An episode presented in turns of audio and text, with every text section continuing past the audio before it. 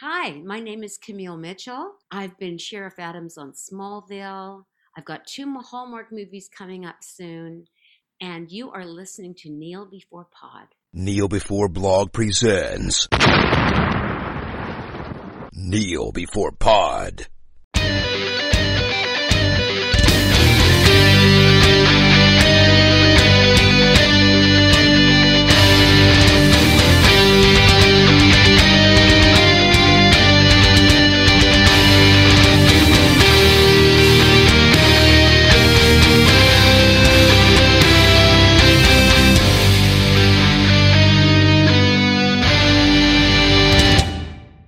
And welcome to Kneel Before Pod, the podcast that somehow made it through another year. I'm your host Craig, and it's as always the time to discuss last month's news. So we're going to discuss everything that, or not everything, but a lot of things that appeared in news and trailers for December. Joining me to discuss this for the first podcast of 2022, it's Chris. Happy New Year. Happy New Year. And Happy New Year, listeners.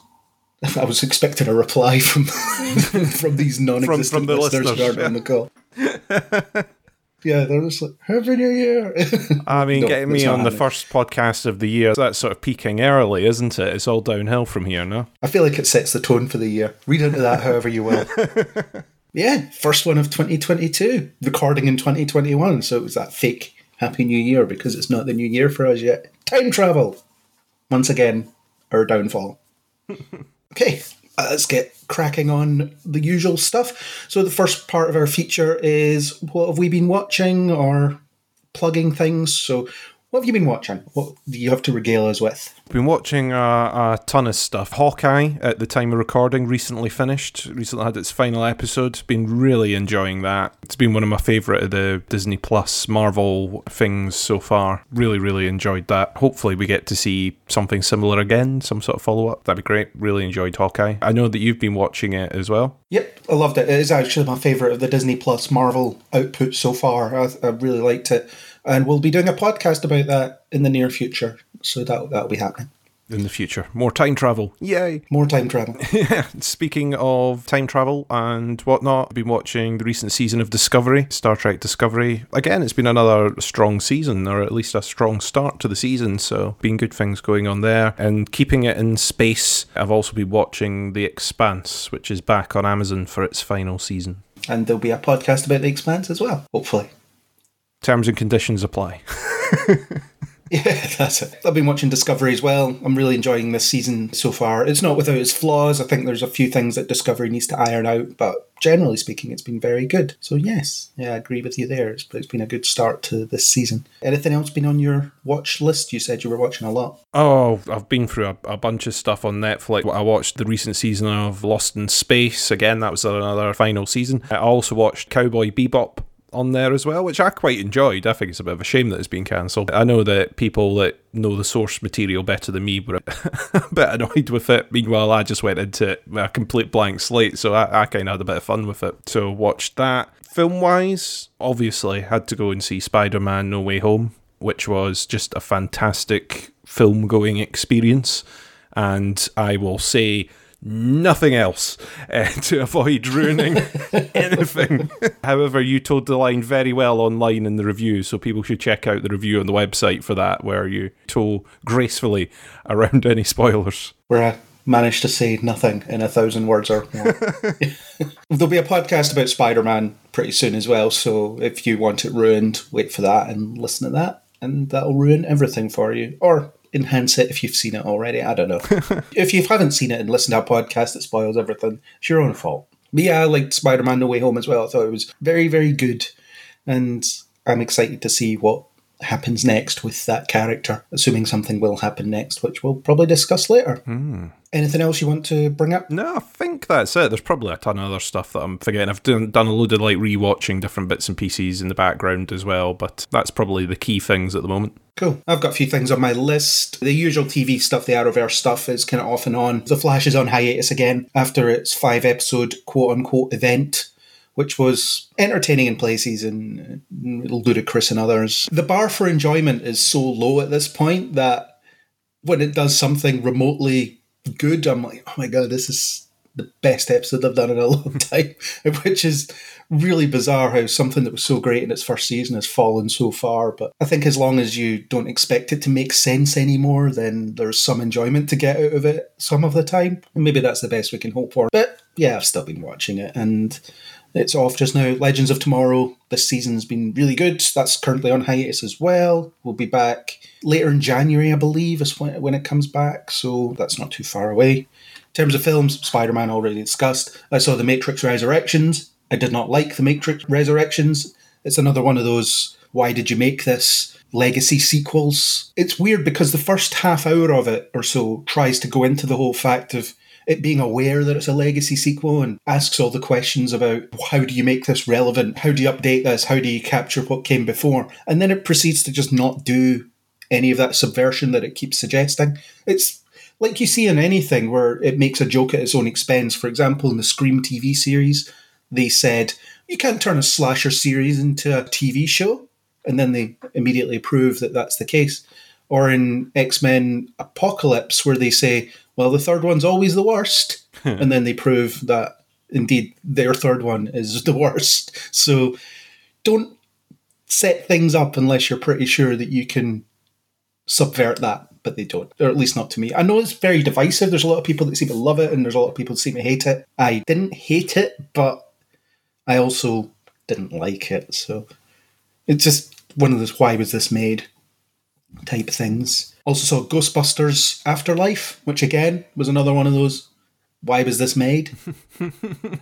I mean, I know why it was made. I'm not naive. I know exactly why it was made, but I just didn't like it very much. It was at its best when it was doing its own thing with the new cast and so on, but when it leans on the nostalgia side of it, it's awkward and not great. So I wouldn't necessarily recommend watching that either. Even if you are a big fan of the old Ghostbusters movies, I wouldn't recommend it necessarily. I saw Resident Evil Welcome to Raccoon City, and it was awful. Really, really bad, which is a shame. They had a good cast, they had a decent concept to play with. Neal McDonough's in it, of course. So, Oh, Neal I mean, McDonough. how can it be bad when Neal McDonough's in it?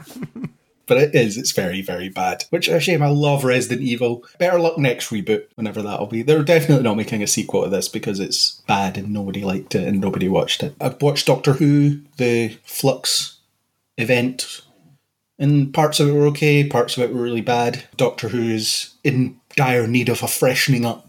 Which it's getting soon anyway, so that's fine. It just feels like this run of stuff is, yeah, let's get this out of the way so we can get on to something else. Which is kind of a shame because it means that it doesn't get a fair shake in a way. But also, it's not very good. Yeah, it's kind of they've had this written, so we've got to get it out of the way. We've already done all the work on it. Yeah. Don't worry, we'll refresh soon. It might be watchable next year. Who knows?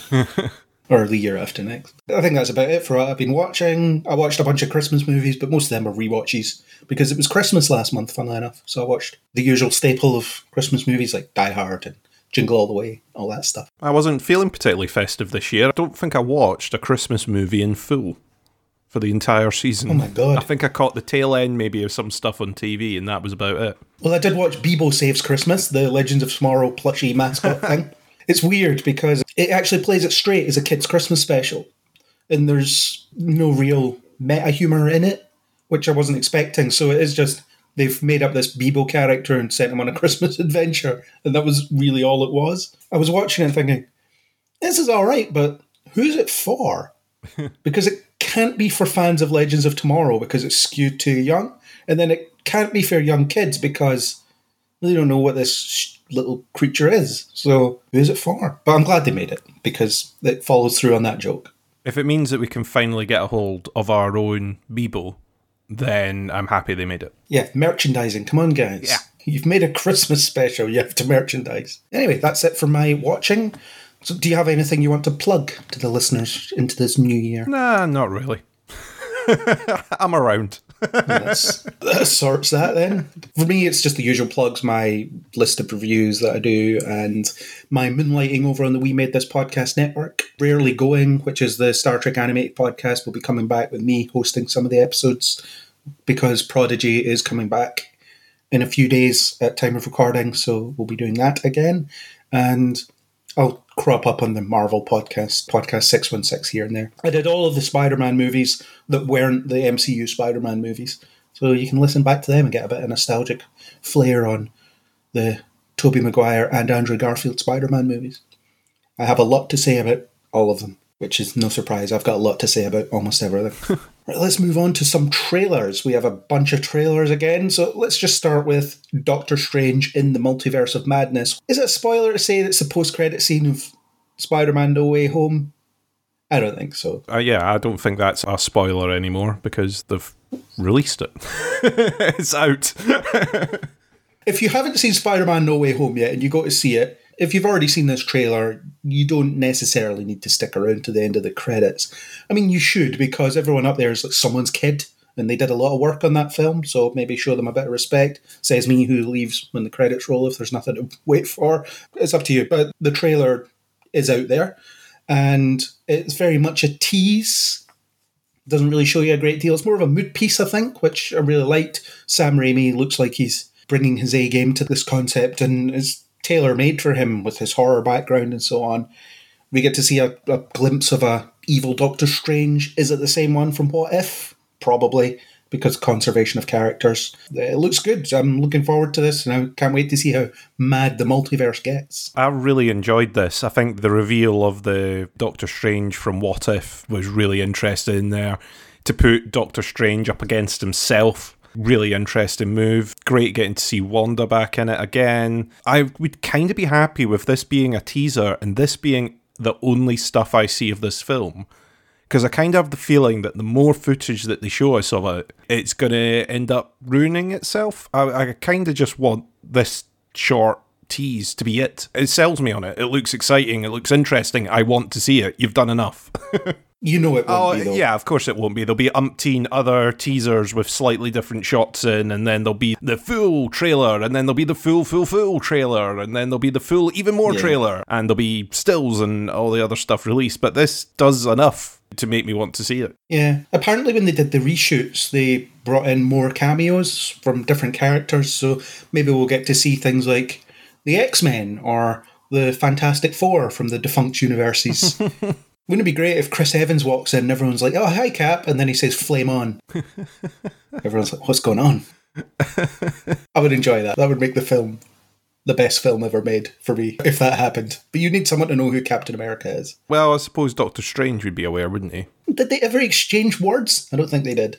Mm, well, he might not have exchanged pleasantries at some point, but he would be aware of who he is, wouldn't he?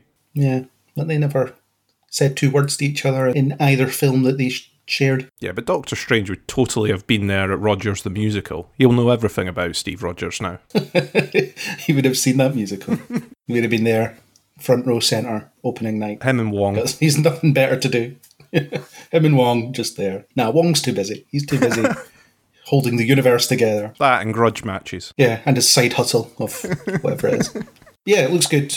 I'm interested to see what they, they do with that, and I really hope they lean into the whole multiverse concept, although it just depends. If it's going to be Cameo City and it kind of buries the plot, without spoiling Spider Man, they managed to not let it collapse under the weight of the previous things they were bringing in. So I have faith that this will be the same year. Yeah, I think they'll probably toe the line pretty well. They're normally measured with that. Yeah. Okay, from the multiverse of madness to the multiverse of Michelle Yeoh.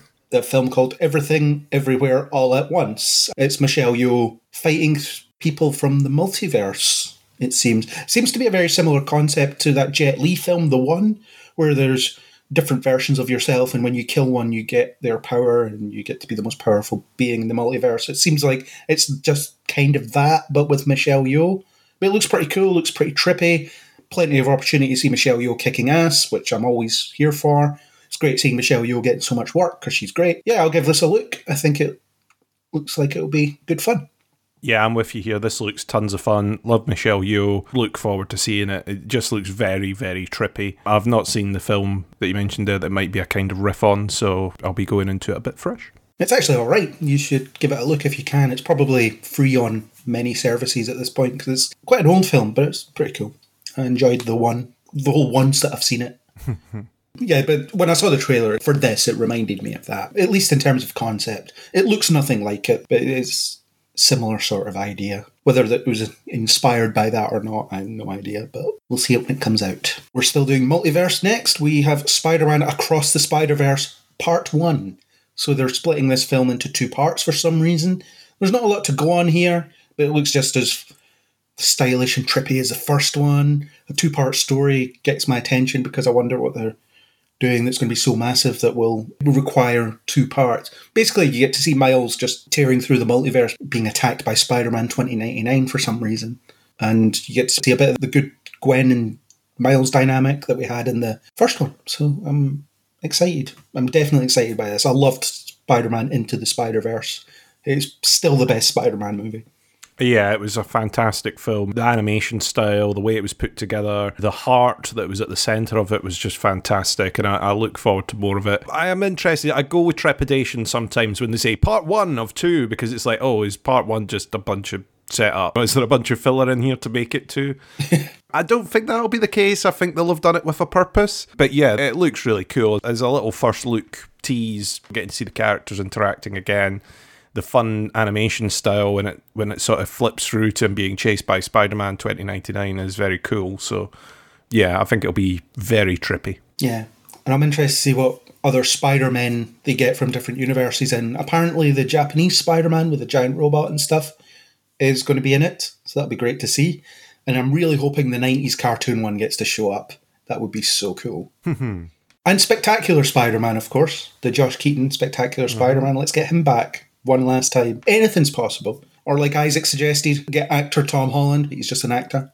he's not actually Spider Man. It's just Tom Holland. They encounter him in one of the universities. That'd be quite fun. I'm really looking forward to it. That's out later in 2022, like October or something like that. And then the next part is the following year. So plenty of Spider Man content upcoming. It's a good time to be a Spider Man fan. Indeed. Let's move over to a DC trailer. We have The Batman, a third trailer that released actually yesterday at the time of recording. So nice to get it in there before we finish recording, and then it was, oh, we've missed that. oh well, next month. Hmm. I'm still not keen on this film. I just don't think it's necessarily going to be for me. I'm a bit sick of the dark and dreary superhero stuff, so this looks like more of that. The focus is certainly on Batman and Catwoman, I mean, the trailer is called The Bat and the Cat, according to the Warner Brothers YouTube channel. So they're doing a lot of that. It looks like Selina Kyle will be the standout here. Zoe Kravitz looks like she's really inhabiting that role brilliantly. Mm. There's a setup of a family secret in the trailer, which I found interesting ish. I mean, the Waynes are legacy billionaires or legacy rich people, so there's bound to be a few skeletons in that closet. I don't know if it will end up being a bit of the amazing Spider Man, the untold story of what his parents were up to in the past, and it ends up just being irrelevant. I don't know. It looks good. Visually, it looks amazing. The action looks amazing. I'm just not sure it'll be necessarily for me based on what I've seen so far. Yeah, eh, I'm kind of with you on that, but at the same time, I do want to see it. It's one of those. It might not be for me, but I might really love it. Watching it, it's kind of got similar beats to a lot of like the Nolan stuff that we've we've already seen. It's that similar aesthetic, and yet another villain with an unnecessary mask messing up their voice. Again, we don't need that. it just gets annoying. You can dub them, you can make them sound alright, do something like that, but don't put a mask in front to try and make some rubbish reveal later in the film when they remove the mask. You go, oh my god, it's that person who was standing in the background of another scene. Can't believe that Alfred was the Riddler all along. Yeah, exactly. That's the dark family secret. but yeah, I, I agree with you. Selina Kyle looks like a standout character. I, I, mean, I know that this trailer is kind of supposed to be teasing more about that, so I, I get it. Lots of cat puns involved. there was lots of I've got nine yeah. lives, etc., etc. And there I'm like, okay, cool. See what you're doing there. it's, it's interesting. It's like an earlier take on Batman, so that makes it slightly different from the other stuff. Still look forward to seeing it, but yeah, might not be for me. A note that I need to add from Isaac. He said that he tried to do the question mark latte art in the same way that is done in the trailer, and it can't be done, or at least he wasn't able to do. that's why he thinks it's going to be a crap film. Apologies to anyone that's received one of Isaac's lattes recently with a weird, not quite question mark on the top. Yep, sorry to anybody that happened to. Why is there this massive queue forming? Oh, this guy's trying latte art over there. yeah, he just needs to prove a point. Yeah. He needs to get this to work, but he can't get it to work. That's the same reason that he thinks Spider Man Homecoming is crap because they got the number of pieces on the Lego Death Star wrong. He has very exact standards. Yeah, he What- does. I don't know what to tell you. So that was The Batman. That's out in March. We don't have to wait too long to see it. So there we go. Next up, we have Death on the Nile, which is a follow up to Murder in the Orient Express with Kenneth Branagh playing Poirot again. Poirot just can't seem to go anywhere without a murder happening. It must be pretty exhausting. he just wants to go on a boat on the Nile and he's like, someone's dead again. I have to figure this out. Can't I just have a day off? I think this looks pretty good. It looks a lot bigger than Murder on the Orient Express and very stylish. I liked Murder on the Orient Express as well, so it was very good. And I like Kenneth Branagh's Poirot. I'm not hugely invested in the whole Poirot setup in terms of the previous stories and things like that, so I don't really know an awful lot about it. But I enjoyed it for what it was. And this looks like it's dialing it up a bit. It's essentially your higher budget sequel, isn't it, by the looks of things? So it looks pretty good. The cast looks good. As long as the mystery ticks along nicely, it should be good. I haven't read the book, so I don't know who the murderer is, which will help me when I'm watching it. Yeah, I can't remember the outcome of this particular one, so yeah, it's a mystery to me. But yeah, looks very stylish.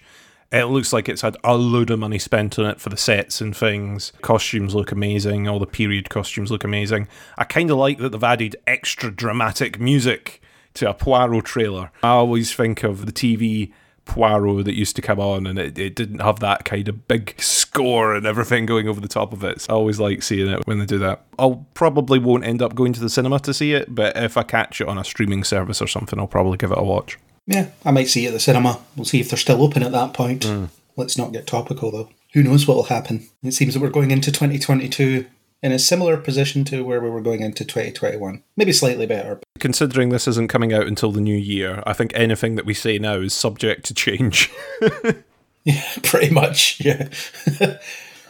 okay, our next trailer is The Northman. What did you think of The Northman? I do like some of my Viking stuff. This looks like a very typical I'm going to seek revenge for my father, free my mother, and kill those who betrayed my family name. I'm going to go into the wilderness for years and years, and when I emerge, I'm going to have my vengeance. But it looks big. it looks like a kind of epic. Lots of battles, fight scenes, bits and pieces. So, yeah, potentially. It's not massively grabbed me, to be honest, but it looks good. Yeah, it looks fine. I'm not hugely into that sort of stuff. I don't know why these period fantasy sword and sandals type things don't usually resonate with me. It's why I've never watched Game of Thrones. I'm just not that interested in that side of things, even though I, in theory, should be, but I'm not. On a visual level, I thought this looked great and it has a very good cast, but I'm not hugely keen to see it. It'll be one of those, I'll see what's going on at the time when it comes out, and if I've got nothing else to do and I'm in the cinema anyway, I'll go watch it. But other than that, uh, whatever. It looks good. I think it will be very appealing to people that are into that sort of stuff, which isn't necessarily me. I mean, it's starring Bjork. yeah, that's a weird one. Isn't it? That is a weird that when that when that popped up.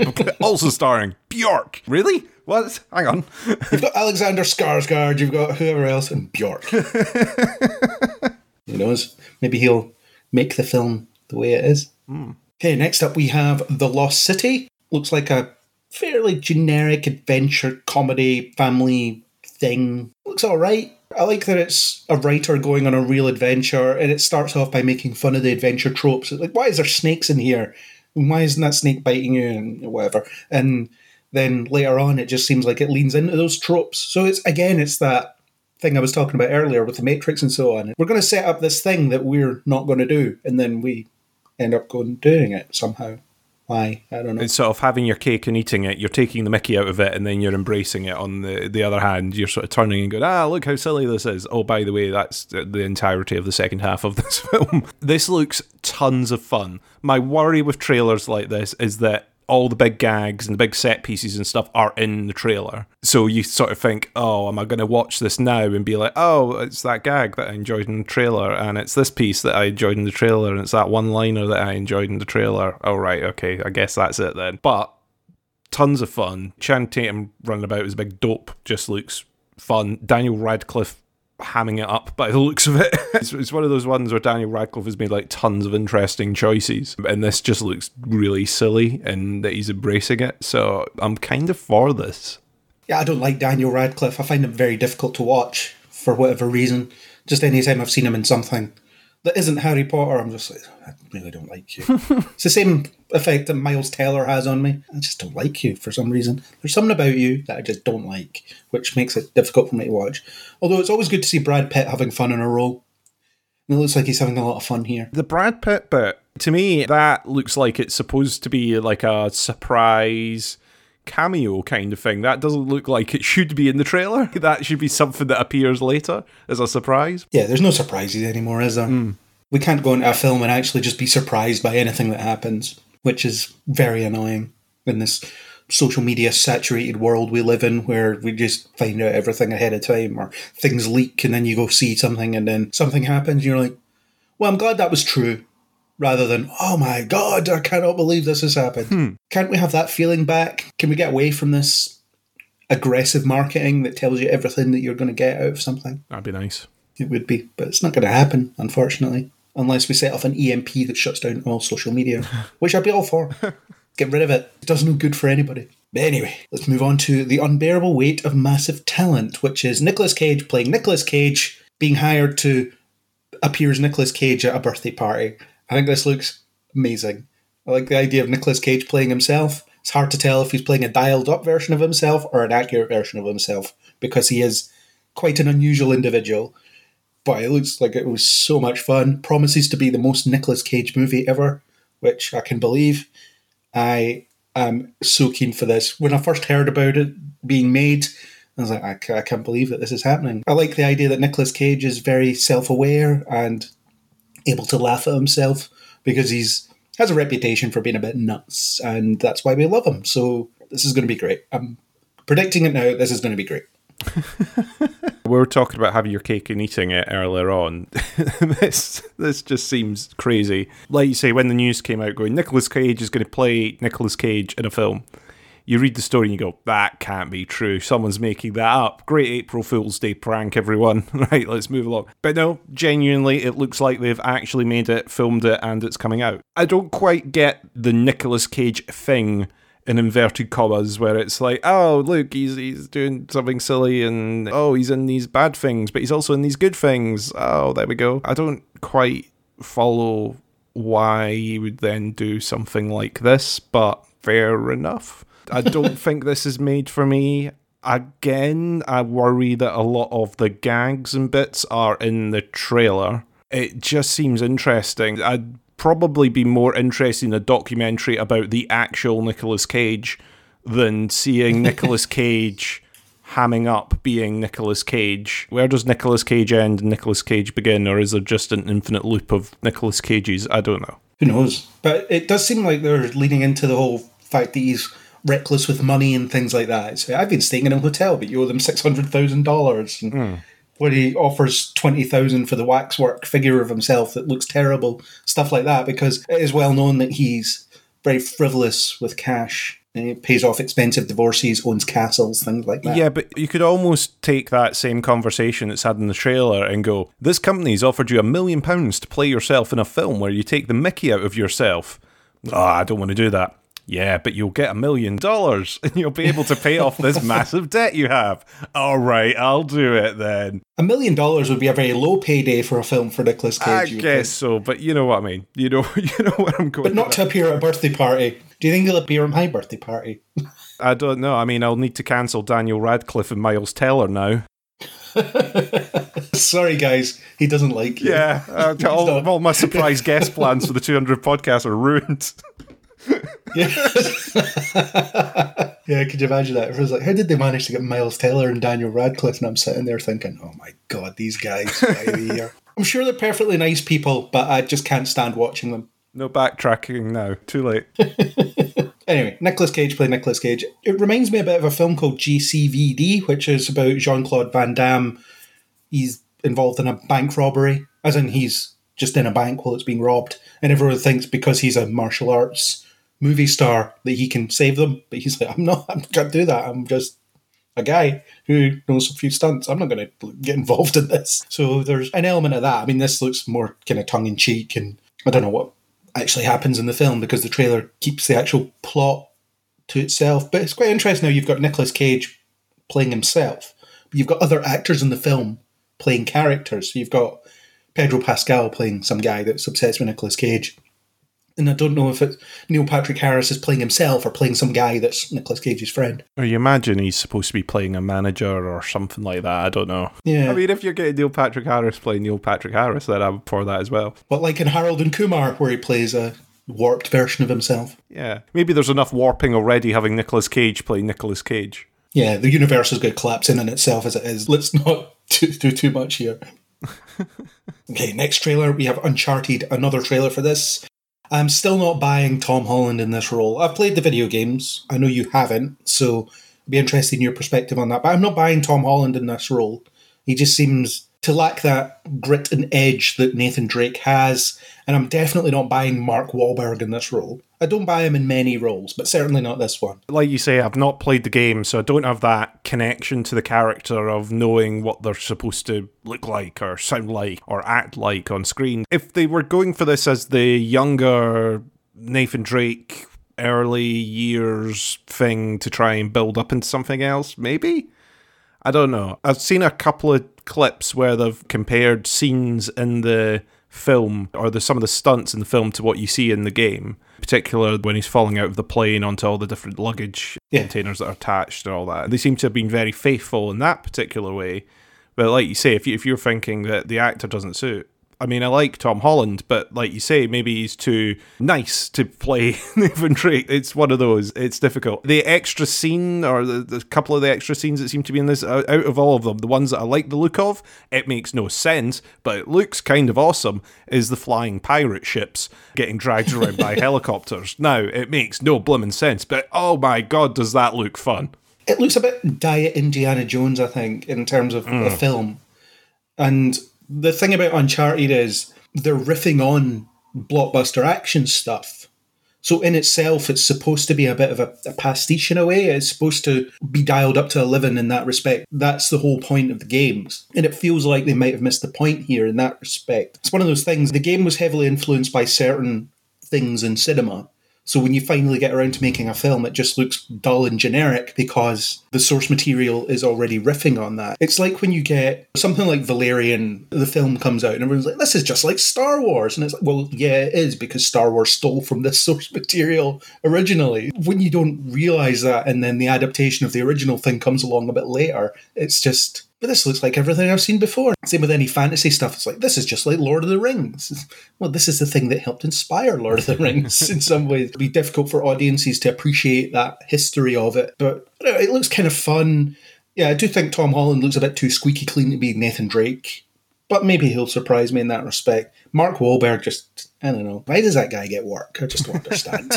he has been good in things, but I don't know. They treat the reveal of the fact that he has a mustache as if it's the unveiling of a surprise Marvel character. It's a mustache. Calm down. no one's going to be looking at it. He has the mustache. Yes, I'm watching this. But that's the way they're treating the reveal at the end of the trailer. It's very weird. Uh, sometimes I feel that's a response to people watching the trailer, the initial trailer, and going, "What's this? He's not got a mustache. It's ridiculous. I can't believe that they've taken that out." And then they add it into the next trailer, and everyone's like, "Oh, how stupid! They're using the mustache as a reveal as a gag. Come on, you you guys are never going to be happy." Hang on a second. I'm just cancelling Mark Wahlberg from the 200. All those guests. Damn it!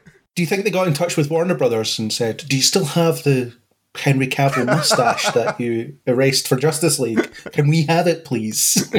we need it for Mark Wahlberg. We need to put it on someone this time." Ah, that would be brilliant. Yeah, we need to add the mustache back in. It turns out the fans demand mustache. Yeah, who knows? Who knows? Like you say, it looks like a play on a lot of the stuff that we've seen before. I think it might be fun. I probably will end up going to watch it. But like I say, I don't have that connection to the games other people have got. I love the games. I think they're really good fun. But like I say, they're based on blockbuster stuff. The set pieces are deliberately over the top because they're riffing on on blockbuster movies of that type. So The fact is, this film is just delivering set pieces that look kind of similar to stuff you might have seen before. We'll soon see. It'll be a thing that comes out and might be okay. Hmm. Speaking of video game adaptations, we've got our first trailer for Sonic the Hedgehog 2. I think this trailer looks amazing. I really enjoyed the first one. I think they did a really good job with it. It had no right to be as good as it was, but they, they did a really good job with it. This one, he's moonlighting as a superhero, calling himself Blue Justice or whatever it is. There's lots of fan service in it. You see a Chaos Emerald, the biplane, Tails is in it. Knuckles has Idris Elba's voice. It looks epic. Robotnik's back it looks like it's going to be a ton of fun. It looks like they're throwing everything in there and they're really just going for it this time rather than essentially just testing the water to see if it could be a viable concept in the first one. Whereas this one, it's just, yeah, screw it. People like the first one. Let's go for this. I'm all for it. I cannot wait to see this. Yeah, the first one, like you say, it was a big surprise to me at how much I enjoyed it. It was just ridiculous. And with this one, it looks like they're embracing that more. Jim Carrey in the first one was just fantastic as Robotnik. Really good fun, just going for it. They obviously just let him run riot with it and do bits of improv and silly stuff around it. I imagine that they've done the same with this. Getting to see Tails and Knuckles and bringing all that in just looks fun. It looks even bigger in scale again. And like you say, they've maybe got the confidence now just to let rip and go with it. Still need James Marsden in there for some reason, though. He's he's still required. Someone put a meme up on Instagram, and it's uh, James Marsden and Sonic sitting in the boat next to the lake, and it's James Marsden pointing to the direction and going, and then Gene killed me right over there, which made me laugh. That's quite funny. I do do quite enjoy that. Yeah, Sonic 2. That'll be good fun. Wouldn't be a Valentine's Day watch like it was the last time. Ooh. That was just before the world went to pot, wasn't it? It was before everything went wrong. Maybe that was the first sign of the apocalypse. Was me and you spending Valentine's watching Sonic the Hedgehog. Maybe that was it. Just the world couldn't handle it and it just collapsed afterwards. well, well, yeah, we'll see. I'm hoping it will live up to the promises that the trailer delivers. Now, our next trailer is Fantastic Beasts: The Secrets of Dumbledore. I'm not keen for this at all. I hated the first two movies, and I've, there's no reason to assume I'll enjoy this one. None at all. I suspect it'll be all lore and no plot, like the last one is. And I've spoken to Harry Potter fans that love that. They love the fact that they just go into the detail of the history of certain characters and whatever. What the second film essentially was is the characters going from place to place and then getting stuff explained to them before they maybe have a little fight or whatever, and then they go to another place and get stuff explained to them and, and repeat until the film mercifully ends. I'm concerned that this is going to be the same thing because J.K. Rowling, you can say what you like about her skills as an author, she's a terrible screenwriter. And she gets to write these, and nobody seems to check them. They just film them, which is bizarre. And they keep forcing in this new Scamander character, despite the fact he has no place in this plot anymore, because it's going so much bigger. Like the secrets of Dumbledore. What's he got to do with that? Who cares? I'm fairly sure this one's going to not be for me. I have seen the first film. I think it was shown on ITV or something like that, and I saw it there. I have not seen the second film because the first one didn't really push any particular buttons for me. This, again, I'm not really interested. I can see that it's got some nostalgia stuff in there because it's showing Hogwarts and doing all that. So, yeah, it's trying to push particular buttons maybe for Potter fans, but for me, I've not really got any interest in it.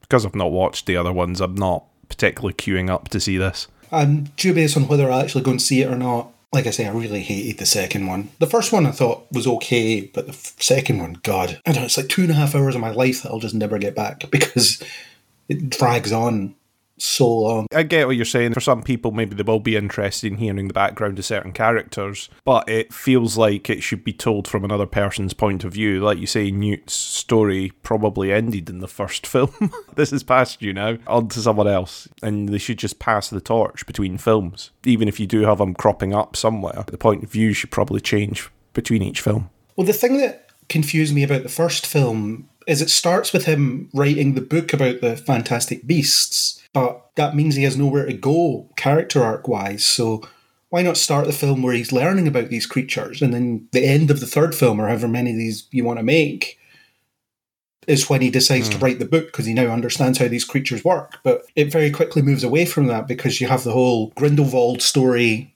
that he has nothing to do with really and now this dumbledore thing with his brother and all this stuff. It's like he's dancing around the fringes of this universe that's been created learning different things so that the audience can learn different things but it's less about look at these crazy creatures that inhabit this world and someone has to tame them. Yeah. it's not for me clearly. It's for people that like reading the appendices of harry potter novels i think.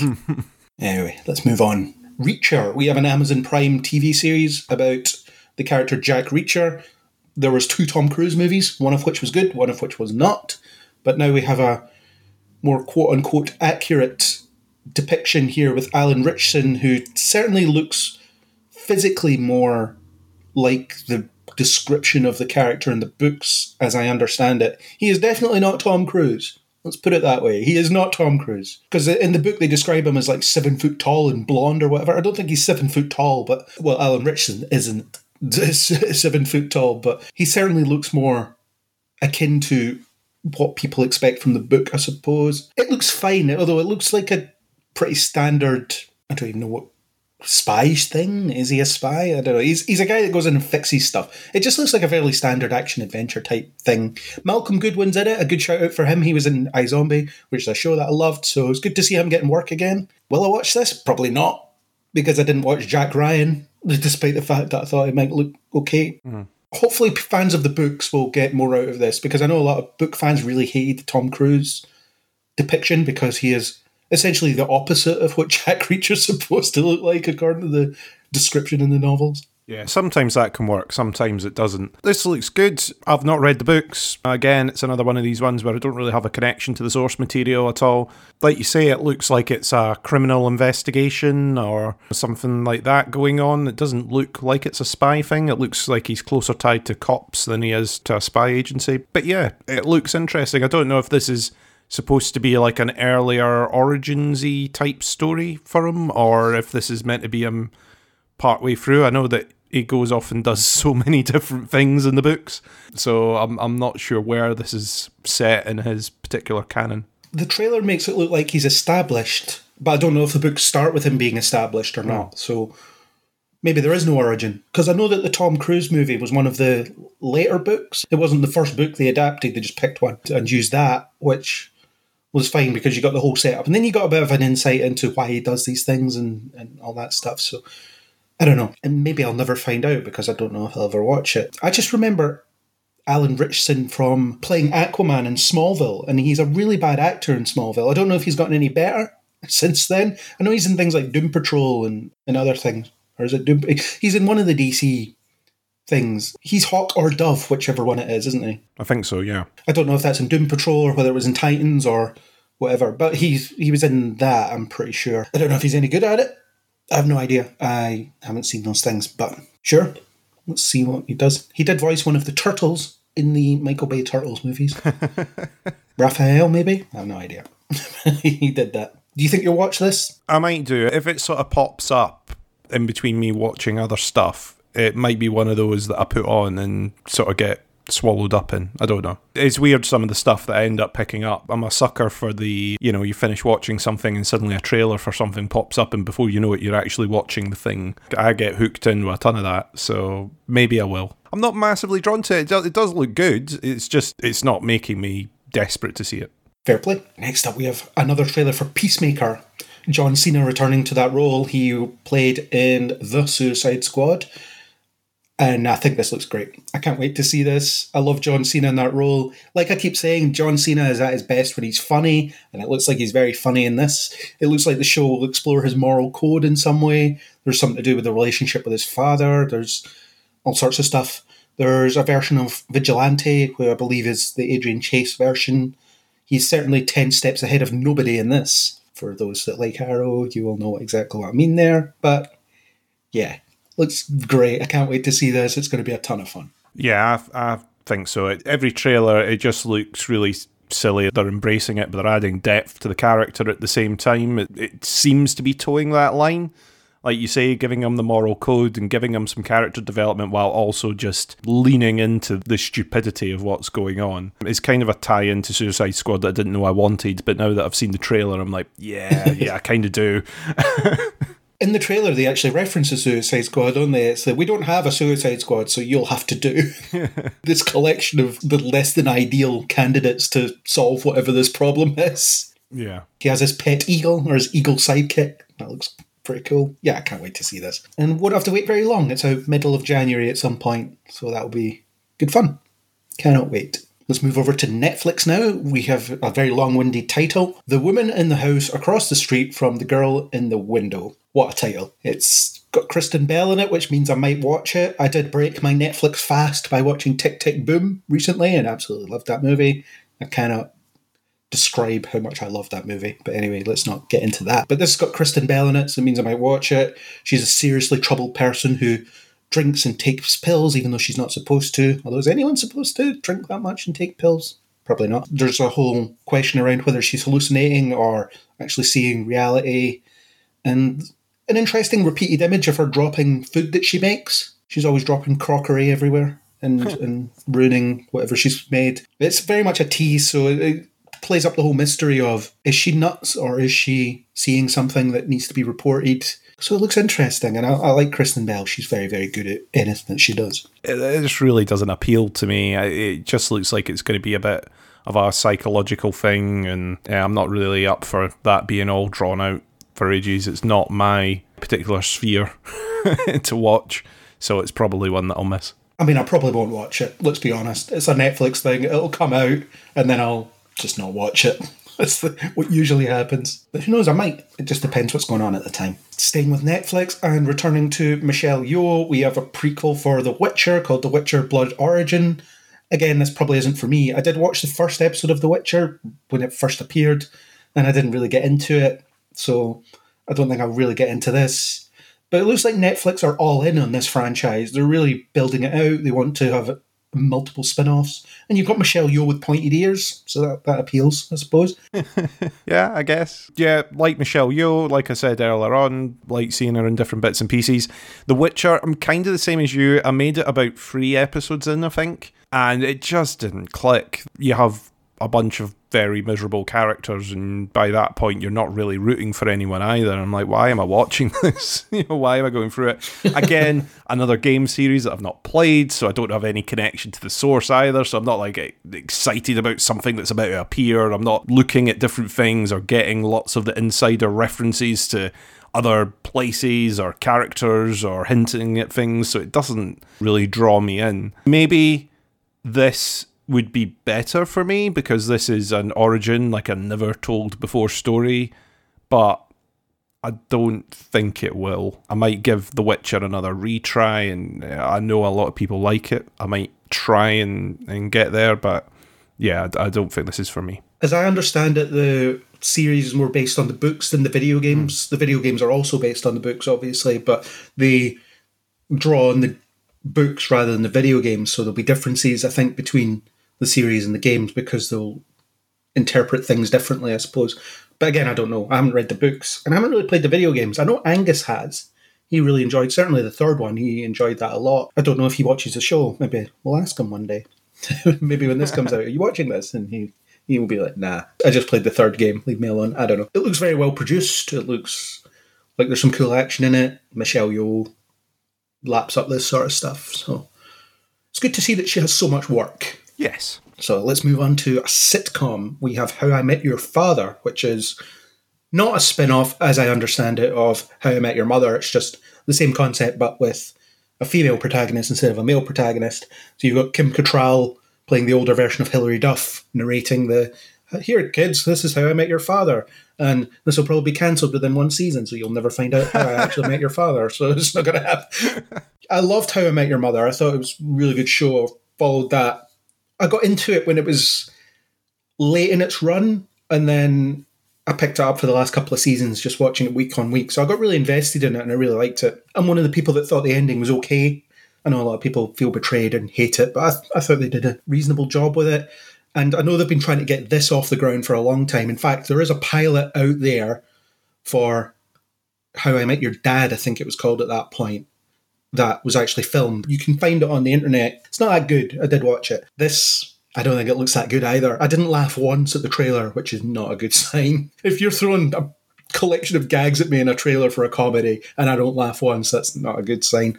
Because I loved How I Met Your Mother, I might at least watch the first one to see what I think of it. But I'm not encouraged so far. It took a long time to get a version of the show to actually exist, and it's just bizarre that they're going back to it. There seems to be a dated quality to the trailer. It seems very dated, but I don't know what the state of actual network sitcoms are at this moment. I know this one's on Hulu, so it's sort of a streaming service, but it has the feel of a network sitcom. So I don't know if network sitcoms are still that kind of dated collection of gags and cheap sets type setup or not, but it just feels like it's harkening back to an era that we don't need to return to. Yeah, if it was harkening back to how I met your mother, then I'd probably be more for it. But this just seems that it's got its own its own thing. It doesn't seem to have a similar comedy vibe to it that How I Met Your Mother had. I'm similar to you. I got into it closer towards the end of its run. I had a flatmate for a bit who enjoyed watching it, and I ended up watching a few things. I'd like I'd always dismissed it as ah, I'm not going to like that.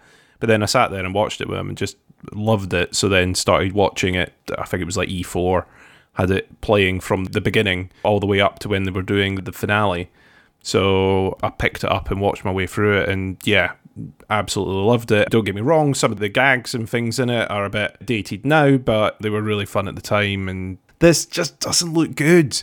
I'm the same as you. I didn't laugh at the trailer. The jokes all seemed like stuff that you had either seen before or just really obvious. I'm trying to tie it to the original, and I'm like, oh, so is this character meant to be similar to this other character? The collection folk just don't seem particularly to gel. Maybe you need to watch more of it in order for everything to click into place. It's very difficult to set up a situation comedy like that where you've got to establish the characters, you've got to establish what they're like and how they joke with each other and how they interact, and that could be tough, but this just doesn't pull me in. It doesn't make me want to watch it. Like you say, it's a collection of sort of disjointed gags. I get that the overall story is meant to be how I met your father, but the trailer doesn't really hint much at that, apart from that she goes on a couple of dates, unsuccessful dates, and there's jokes about that in there, and that's it. It doesn't seem great and I don't know if the creative team behind it, if there's any tie at all to How I Met Your Mother. I don't know if it's the same people that are writing for it or show running it. It doesn't have that feel, and that suggests to me that it isn't, or if there is a connection, it's very, very loose. I think it's a conceptual spin off rather than it being an actual spin off. Although it could turn out that Hilary Duff's playing one of the children of the previous set of characters. I don't know, has it been long enough for her to be the that age. I don't think it'll have any connection to the first one. They might nod at it at some point. You might see one of the characters in the background of an episode or something like that, or maybe it will just be its own thing. And yeah, how do you modernize the whole How I Met Your Mother concept?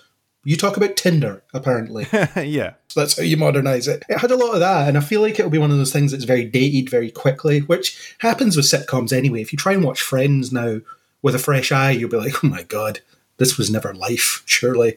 It's people sitting around and not going to work, and none of them have mobile phones somehow. Yeah.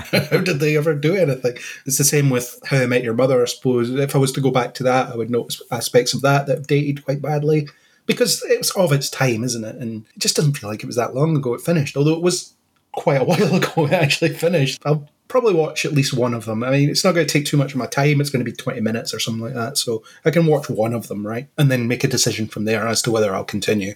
But I suspect this won't survive for very long. Yeah, I, I agree. It has the feel of something that's going to last a season, if that. The fact that it's tied to an American streaming service as well. I don't know if anyone over here is even going to pick this up unless it gets signed up for a second season or a third season, and then finally a network over here will decide, oh, do you know what? Maybe we'll throw it on something. But I don't have the feeling the humour in this is going to translate. With it being a Hulu thing, it might turn up on Disney Plus. Mm. If it goes anywhere, it'll be there. Mm but we'll see. I, haven't seen anything about that in terms of uh, actually showing up. But okay, our last two trailers are a couple of CW things. By the time you're listening to this, they might actually be on, but I put them on anyway because it is still in the future. The first one, Superman and Lois, season two, and I'm really looking forward to this. I loved season one. You can listen to us wax lyrical about that for a couple hours on another podcast that we did last year. So that's uh, something I'm very excited about. The ideas based on the trailer looks like there's going to be more tension in the Lois and Clark marriage.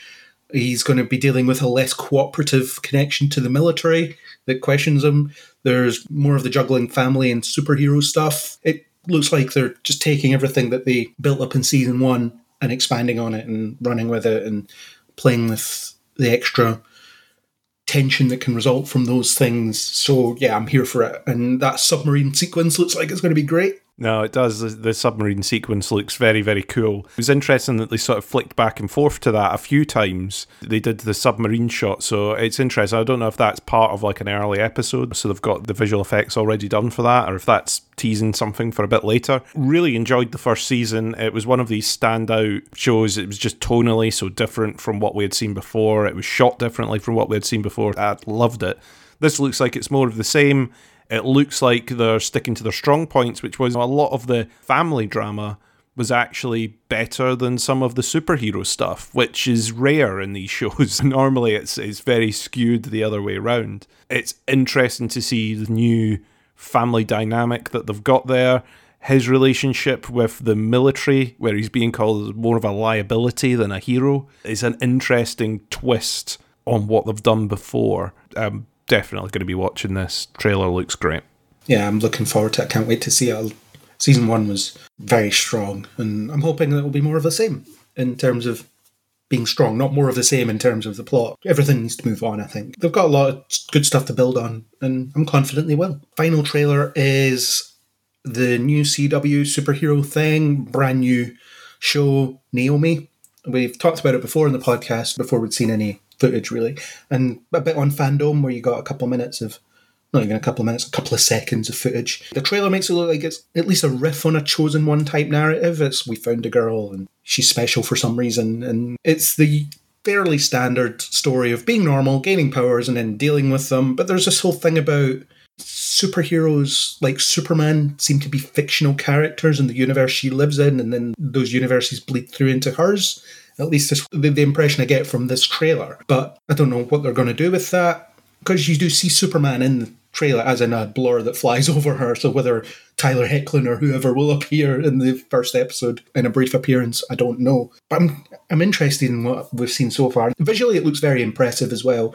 It's in the same vein as Superman and Lois in that they've set up a distinct visual style for it. So it's very colourful and very in your face, very bright. And same with Stargirl as well. They put forward a very distinct visual aesthetic, which seems to be the way that the CW shows are going. Obviously, things like The Flash and so on that are still on, they're stuck to the template that has been established for the Arrowverse shows up until that point. But seems like any new stuff, they're making an effort to put more of a stamp on it. Yeah, definitely. I can agree with that. Trailer looks really interesting. I know so little about this character. I don't really know. Same anything.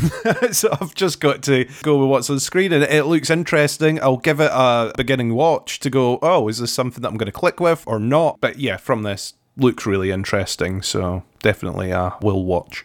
Same. And that's on the same day that Superman and Lois comes back. So cool. Hey. That's not far away. We did it. We made it through the trailers. So that's it for footage that we can discuss. Let's move on to some written stories that I found.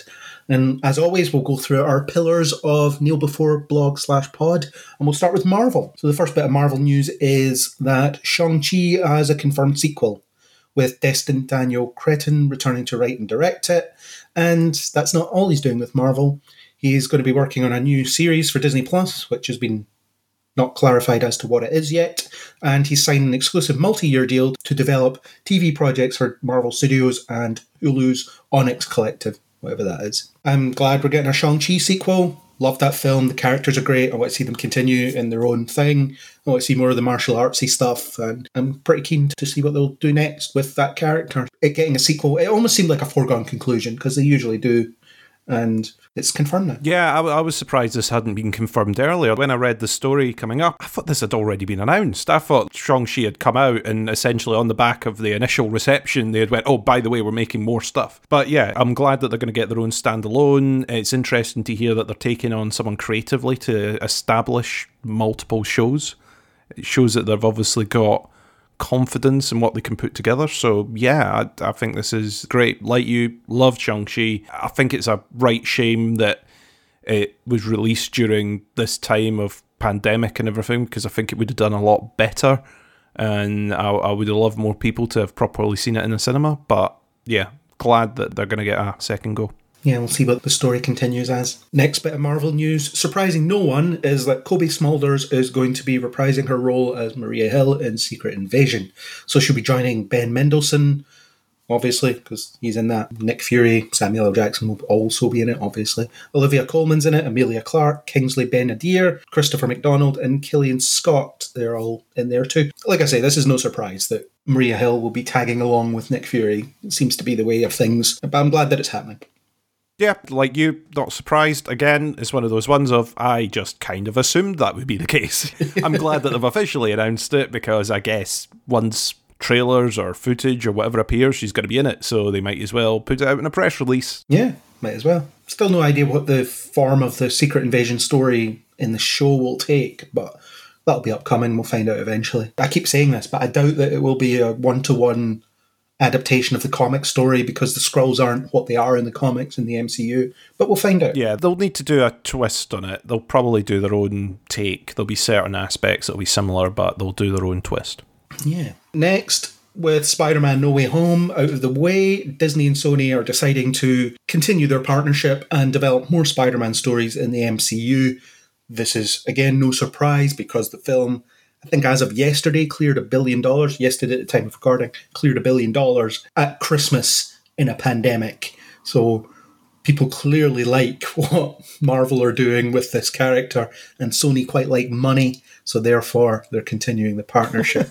There's been all this chat back and forth where Tom Holland's been talking about, yeah, well, Spider Man will continue, but maybe it won't be me. And then there was this whole thing about, oh, yeah, my salary is going to go up to eight figures for the next one. Tom Holland will probably appear, but I feel like they might start laying the groundwork for Miles Morales from here on. If they do another trilogy with Tom Holland, they might set up his departure at the end of the next trilogy, would be my guess. Yeah, um, a bit like you, it's like, yep, it's made all the money, therefore they're going to keep collaborating together to make even more of the money. More Spider Man in the MCU, yeah, totally believe it. I know that Tom Holland's done the thing about, oh, maybe five years.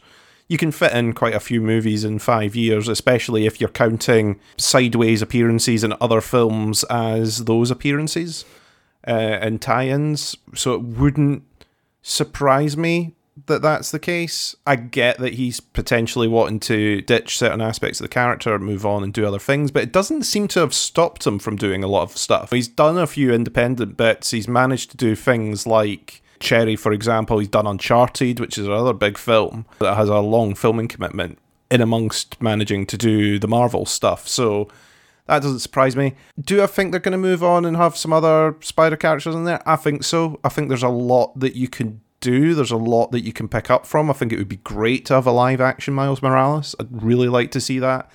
There's other ways they could go as well. There's so much sitting there, potential.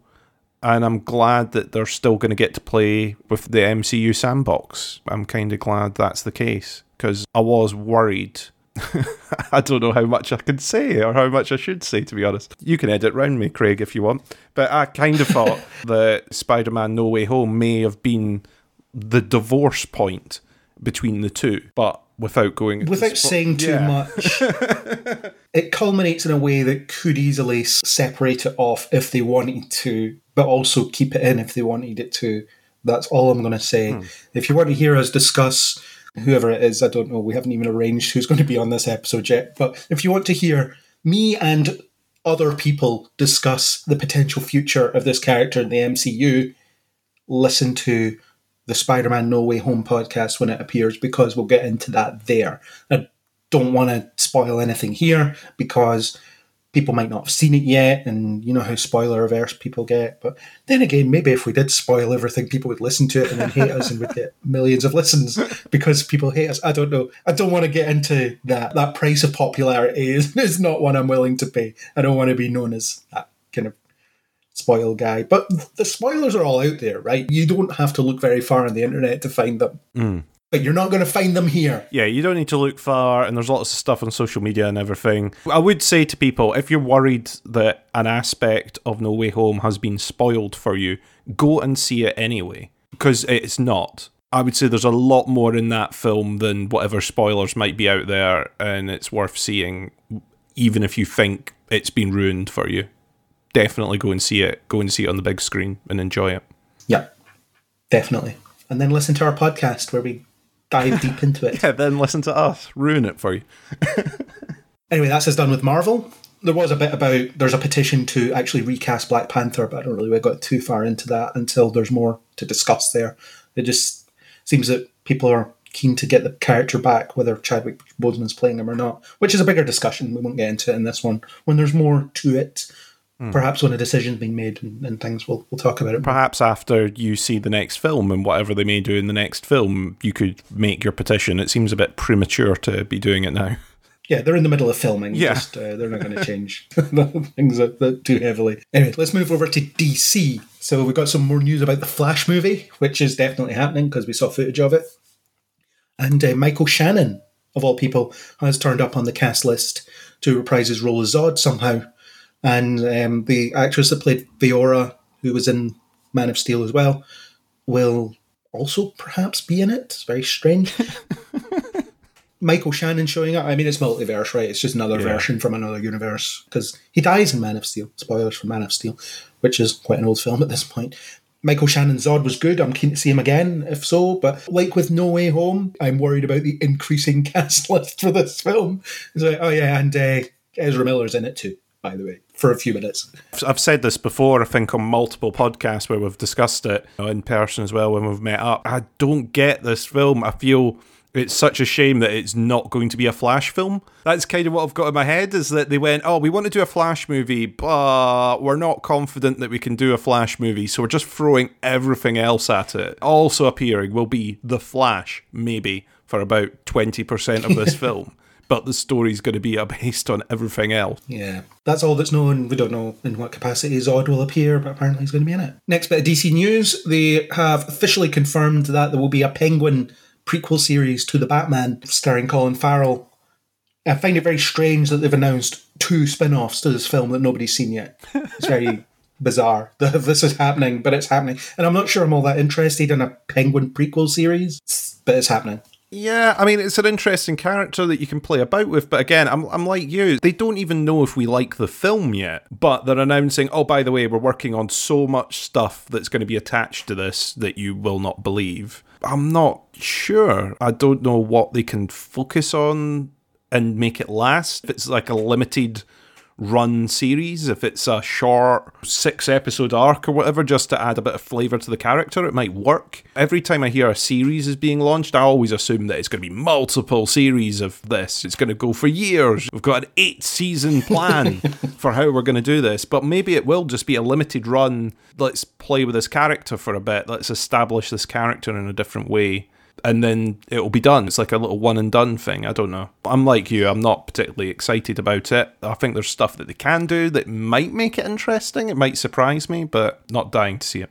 The series will apparently delve into his rise to power in the criminal underworld. Isn't that what Gotham was kind of about? It seems like they've separated Gotham out into two component parts. You've got the Gotham PD series that they're doing, and you've got the Penguin series. So it's you've got the Gotham police stuff. We're going to be dealing with this and we've got the penguin thing, but they're never the two shall meet. Or maybe Jeffrey Wright will turn up in both shows. We don't know. I imagine there'll be some crossover appeal because that's what they're doing these things for, aren't they? They're very much Yeah. on the same model as what Disney are doing with a lot of the Marvel stuff, which is you'll get your films and then some people will cross over from the films into the TV. Some of the TV will spill over into the films. And the idea is that you'll watch all of it because you want to be aware of everything that's going on. You want to get the in references. And I guess that's what a lot of this is about as well. Who knows? I'm not excited on the surface of it because I'm not hugely excited by this Batman film, so the suggestion of spin offs of it, I'm like, okay, that's fine. I mean, the film first, and then I'll see if I want to see connected stuff to it. Yeah, it's the way the system works now, though, that they've got to announce all the sequels and all the TV additions and things first before you've seen it because they've got to explain what they're spending all their money on and what all these actors are doing. So they demand that press releases go out to explain why this actor's unavailable because they're working on a big thing rather than just saying, oh, they're doing lots of secret stuff, honest. It's not that no one's hiring them, it's that they're working on this project. And I guess that's why a lot of this gets announced before it comes out. But from my point of view, I always see it as going too early. I don't want to go into a film thinking, oh my God, I'm going to be in this for years now. there's going to be eight of these, and there's going to be six series on the back of it, and I'm going to see all these characters. There's going to be a trilogy, there's going Yeah. to be two spin off TV shows. I'm already exhausted Yeah. by this Batman. Yeah, I'm I haven't even seen it yet. I don't think I've got the time to invest in all this Batman stuff that's going to be coming out of the back of this. Do I need to watch it all in order to make it make sense? I'm sure they would say both no and yes at the same time in order to get me to do it. And often, as well, the interesting thing can be that when they make the film or when they write the script, in their head they've got, oh, this character, this is the character that everyone's going to be so interested in by the end of the film that they're going to want to see the spin off. And then we, as a viewer, watch the film and go, I don't care about that character at all. See that other character that you had in the background over there that you gave no screen time to? love them. They were so good. I can't wait to see their TV show. And they're all sitting there going, damn, we've done the wrong TV show. We've commissioned the wrong character. Kind of feels like they should do a Selina Kyle prequel or sequel or something, which they might end up doing. They might do off the back of the film. It might be see how the character lands. They might be waiting to do that, or they might already be working on it, and then it gets announced right off the back of the publicity from the film. You don't know. Maybe, It seems weird yeah. for the Gotham PD one to be the one that's struck up first, and the Penguin prequel being struck up first. Yeah. Anyway, speaking of Batman, it would seem that Michael Keaton is going to be appearing in the Batgirl film, which is curious because that film seems to be set in the Snyderverse with Ben Affleck, who is also rumored to appear. I don't know if he was explicitly confirmed to appear, but he's rumored to appear in that film. And J.K. Simmons is going to be in the film as Commissioner Gordon, so Barbara Gordon is his daughter. So it's either the same universe as the Snyder movies or a similar enough universe to the Snyder movies. But Michael Keaton will be appearing. They did say quite a while ago that Michael Keaton would act as something of a Nick Fury of this DC multiverse. He would hop between realities and things and do things. So maybe that's what's happening here. But he's going to be in this, and I am really keen to see Michael Keaton back in this role. I feel like his Batman is more my speed, and I'll be interested to see how it is when he's so much older. Yeah, definitely, because he's appearing in the Flash as well, isn't he? Yeah, I'm interested to see how that's going to play out. But again, it seems like it's getting very convoluted with the different crossing over characters in these films. We've seen it being able to be done well, so let's trust them on it. Yeah. And Batgirl is going to be an HBO Max exclusive movie, which will appear sometime in 2022. I think it's a bit of a shame they're not theatrically releasing it, but maybe they'll change their mind on that between now and then. yeah, it might depend on what the situation is round about that time or what the buzz is ahead of it. It was being developed as an HBO Max exclusive thing, but it feels like it would have decent legs in the cinema. I don't know. I'll watch it either way. But Michael Keaton, already two confirmed, well, not fully confirmed, but already two appearances of him as Batman or Bruce Wayne in different properties. So, yeah, we might get to see more of his stuff in the future. So, that'd be great. I'll be keen to see more of Michael Keaton in that role. Let's move on to the CW. We only have one item here, and it's a DC thing. They are developing a Gotham Knights drama based on the popular comics of the same name. Also, there's going to be a video game that's about that. They've said it's not a spin off of Batwoman, but it, it does share some of the writers. The TV series will follow Bruce Wayne's rebellious adopted son in the wake of Bruce's murder as he's forced to forge an unlikely alliance with the children of Batman's enemies after they are all framed for killing the Caped Crusader. As the city's most wanted criminals, this renegade band of misfits must fight to clear their names, but in a Gotham with no Dark Knight to protect it, the city becomes more dangerous than it has ever been. However, hope comes from the most unexpected of places, as this team of mismatched fugitives will become its next generation of saviors, known as the Gotham Knights. No casting has been announced, and if it fits into the Arrowverse, they haven't said how it'll fit in. Although they've said it's not a spin off of Batwoman, so it suggests it's just going to be set in a different universe. Yeah, I, w- I would say so. It's going to be in its own separate thing, isn't it? And even if it's not going to be its own separate thing permanently, they will initially launch it as its own separate thing, and then they'll declare if they're going to cross over in the second season, which seems to be the rule with these shows, is that they will do their first season and be allowed to play with some of the toy box, but not necessarily commit to being in the same universe. It suggests to me that they will be setting it in a different universe because it's set in Gotham, and Gotham in the Arrowverse already has Batwoman. So unless she's sharing the crime fighting responsibilities with this other team, it's very much doubting that that'll be the case. As we've seen before, it becomes deadly because it becomes the oh, why don't you call your pals who are two blocks away to help you out with this particular problem? Yeah, I don't know if it'll be connected in any major way, and I don't know if it'll be any good. Batman's son might be Damian Wayne. We've already had a Talia al Ghul in the Arrowverse who definitely wasn't in a relationship with Batman because Bruce Wayne wasn't really mentioned at that point because you had Oliver Queen filling in the Bruce Wayne role for a bit. And Bruce Wayne is only ever really mentioned in Batwoman. He is being seen sort of, but not quite. And obviously you had the version in Crisis that was in a different universe anyway, so I don't know. Another CW superhero show pretty much means that I'll watch it, at least for a while. But yes, conceptually, it sounds quite interesting. And it leans into the established formula of we have a team of heroes fighting crime that the Arrowverse stuff does. So yeah, I'm already on board with its setup, I suppose. Yeah, we have a team of heroes fighting crime in a city full of all these different criminals with established backstories that we can pull in and out as we please. It doesn't sound too bad. Like you say, it's one of these CW things. I'll probably end up watching it for a first couple of episodes or so. And again, a bit like I said about Naomi, give it a, a watch and see if I, I fancy keeping it going or not.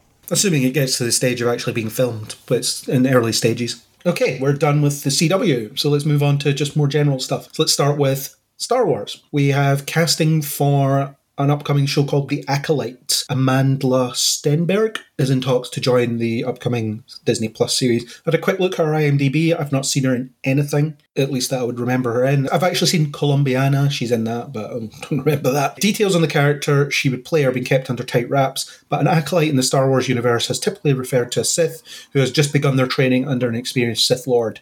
This, of course, was prior to Sith Lord Darth Bane instituting the rule of two, under which there are only ever two Sith in existence at any one time one master and one apprentice. So maybe this show will chronicle the end of that era and the start of the rule of two and how that came into being.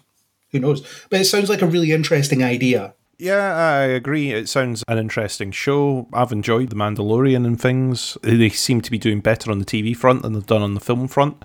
I've not watched any of the Boba Fett thing yet, which is out soon, today, tomorrow, something along those lines at the time of recording. A couple of days from now, as of recording, as of release, it's been on. Yeah, as of release, it's on, and I have an opinion of it, which I can't say here. It's either the fantastic thing that I've always been waiting for, or the worst thing I've ever seen, either or. This, again, it sounds like an interesting project, interesting casting. Yeah, I'm up for this. Yeah, not much more to say about it. Very early days. Okay, we have a bit of a reveal of Avatar 2, which is a film that is apparently still coming out, despite the fact we've been talking about it for so long. The first film was so long ago, it's crazy. But the second film is set 14 years after the events of the first film. We'll follow Jake and Neytiri. They've started a family, and they have an adopted son called Spider, who is human.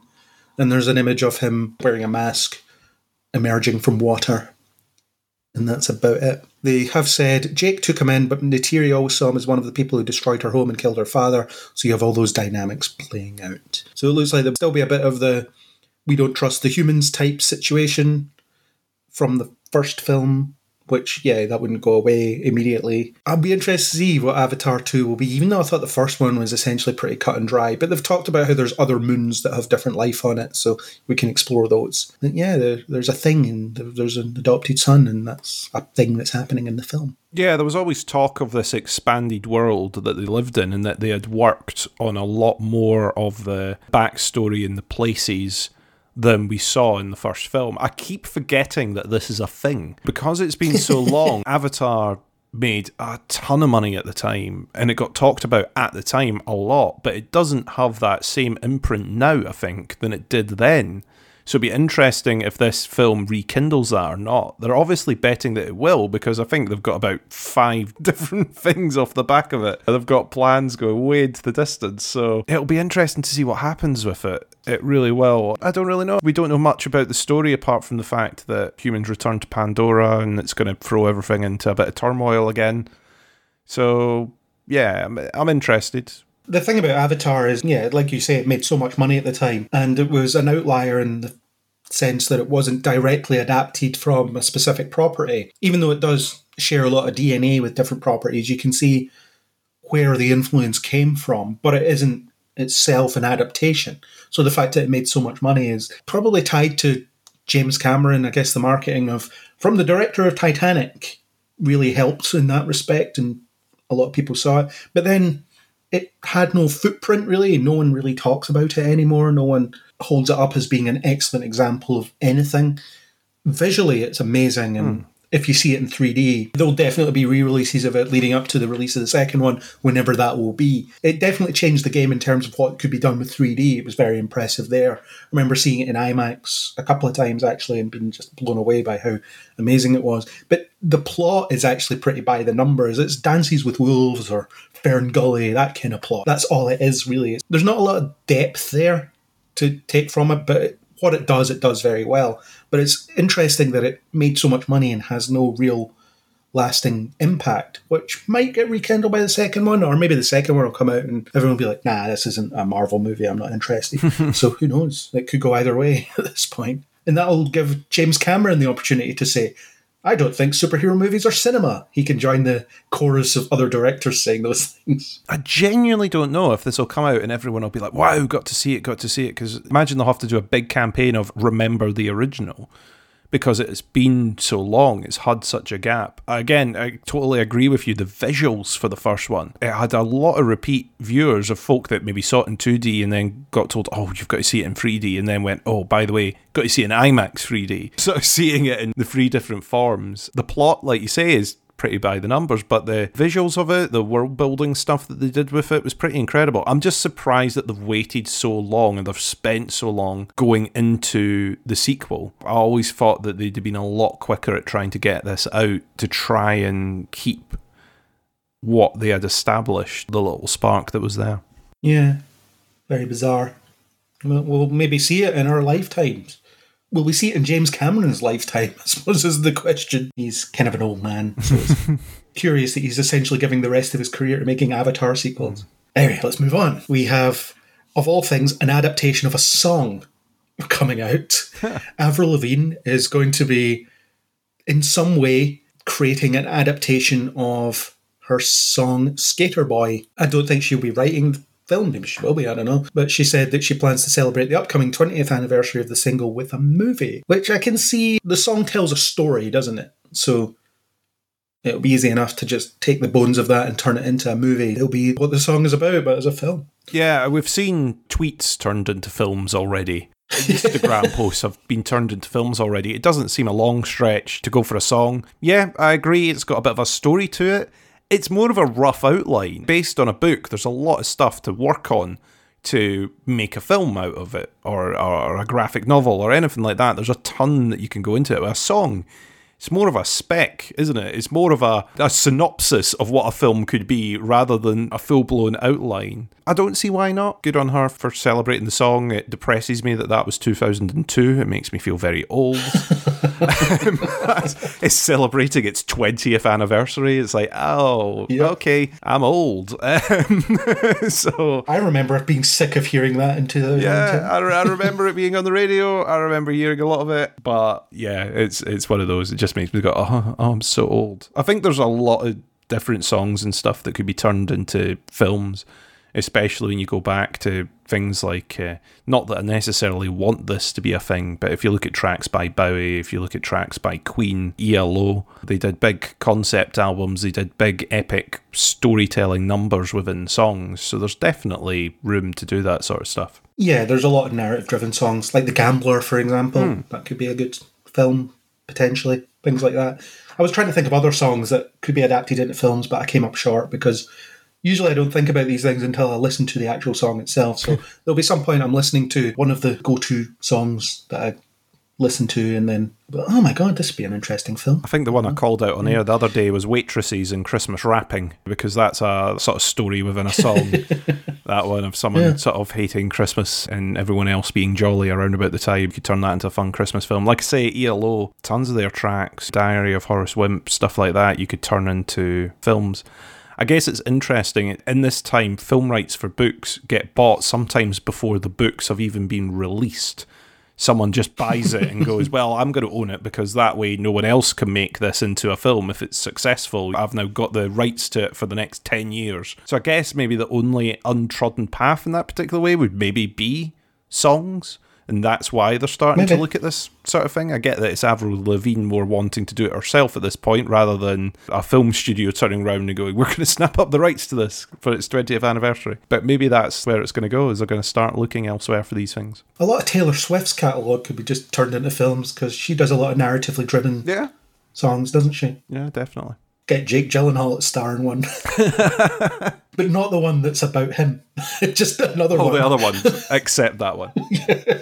Except that one, yeah. But she did have a lot to say about why she wants to turn it into a film. She appeared on a podcast. I've linked the article in the show notes. She didn't appear on this podcast to talk about it, though. But yeah, if you're available, come on and chat about other songs you want to turn into films. The offer's there. Don't cancel Avril Lavigne for the 200th podcast. She's okay. She can be on it. All right, okay, I won't cancel her. I've not invited her yet. I was busy getting hold of Daniel Radcliffe and Mark Wahlberg. You seem to have a talent for getting the people I would least want to appear. anyway, she said, You know what it was like in high school? You have all the different groups and cliques, and there's like skaters, preps, jocks, she said. It's kind of like a missed opportunity at love. And I suspect she's talking about Canadian high school, because she's Canadian, isn't she? Hmm. Because that wasn't really my high school experience. But Sure, I've seen enough American slash Canadian television to understand where she's coming from there. She said, The skater boy is in love with a preppy girl, but she's too cool for him. And then five years from now, she's feeding the baby and she's all alone. She wishes she would have followed her heart and not tried to live up to society's expectations. So, yeah, it's a good concept. Yeah, I don't see why not. Like you, British school, not quite the same. You still get a bit of tribalism, but not to the same set, I think, is what they put on American TV. Yeah, not like Mean Girls. No. Which is probably the best barrier for entry in terms of that whole cliques system, because that's what that film is largely about. Anyway, let's move on from Avril Lavigne. Not quite in our sphere, but I thought we'd discuss it anyway. We have another adaptation of books. Netflix is partnering with Legendary and Aftershock Media for the upcoming film adaptation of God Country, based on Donny Cates' fantasy comic book of the same name. So it's a comic book adaptation. This marks the streamer's latest collaboration with the studio and Sweet Tooth showrunner Jim Mickle, who's signed on to direct the project. Sweet Tooth has been renewed for a second season. I haven't seen the first. Described as a high stakes fantasy story, God Country is written by Donny Cates and was illustrated by Geoff Shaw. Since its debut in 2017, it instantly received critical acclaim, with the first issue immediately selling out and was reprinted four times before it was collected in trade paperback. It centres around an elderly widower named Emmett Quinlan who is rattled by dementia. He isn't just a problem for his children, his violent outbursts are more than the local cops can handle. When a tornado levels his home as well as the surrounding West Texas town, a restored Quinlan rises from the wreckage. An enchanted sword at the eye of the storm gives him more than a sound mind and body. He's now the only man who can face the otherworldly creatures the sword has drawn down to the Lone Star State. Interesting. That sounds mad. Starts off as a guy with dementia, and then there's an enchanted sword. Yeah.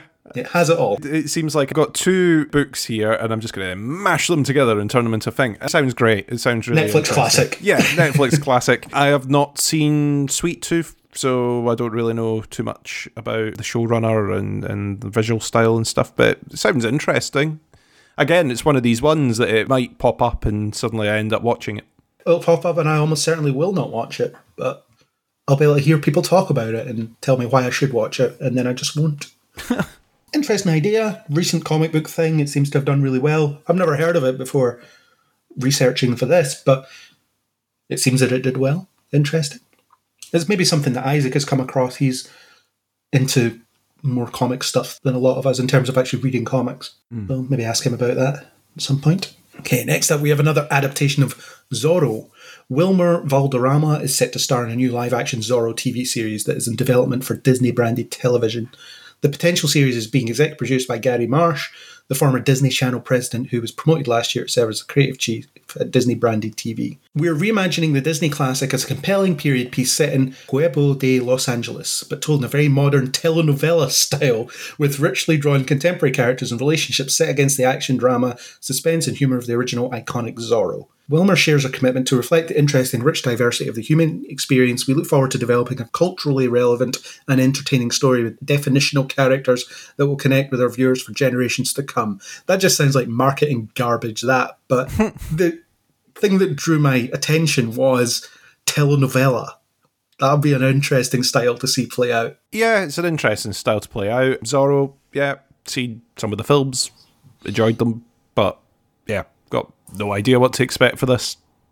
Fair play to them bringing it back. I've seen the Antonio Banderas films, hmm. but I understand that Zorro is a much older character that's been adapted tons of times, and you got a lot of those serial type shows back in the day where Zorro would fight someone, and it would be however long they were. And he's a very well known character who has been adapted a bunch of times. But the telenovela style, I think that's certainly unique in terms of its concept. How they'll execute it is different, but I know that telenovela is that Spanish thing and it's very melodramatic and whatever. So that might fit in with Zorro very nicely and give it a unique spin for sure.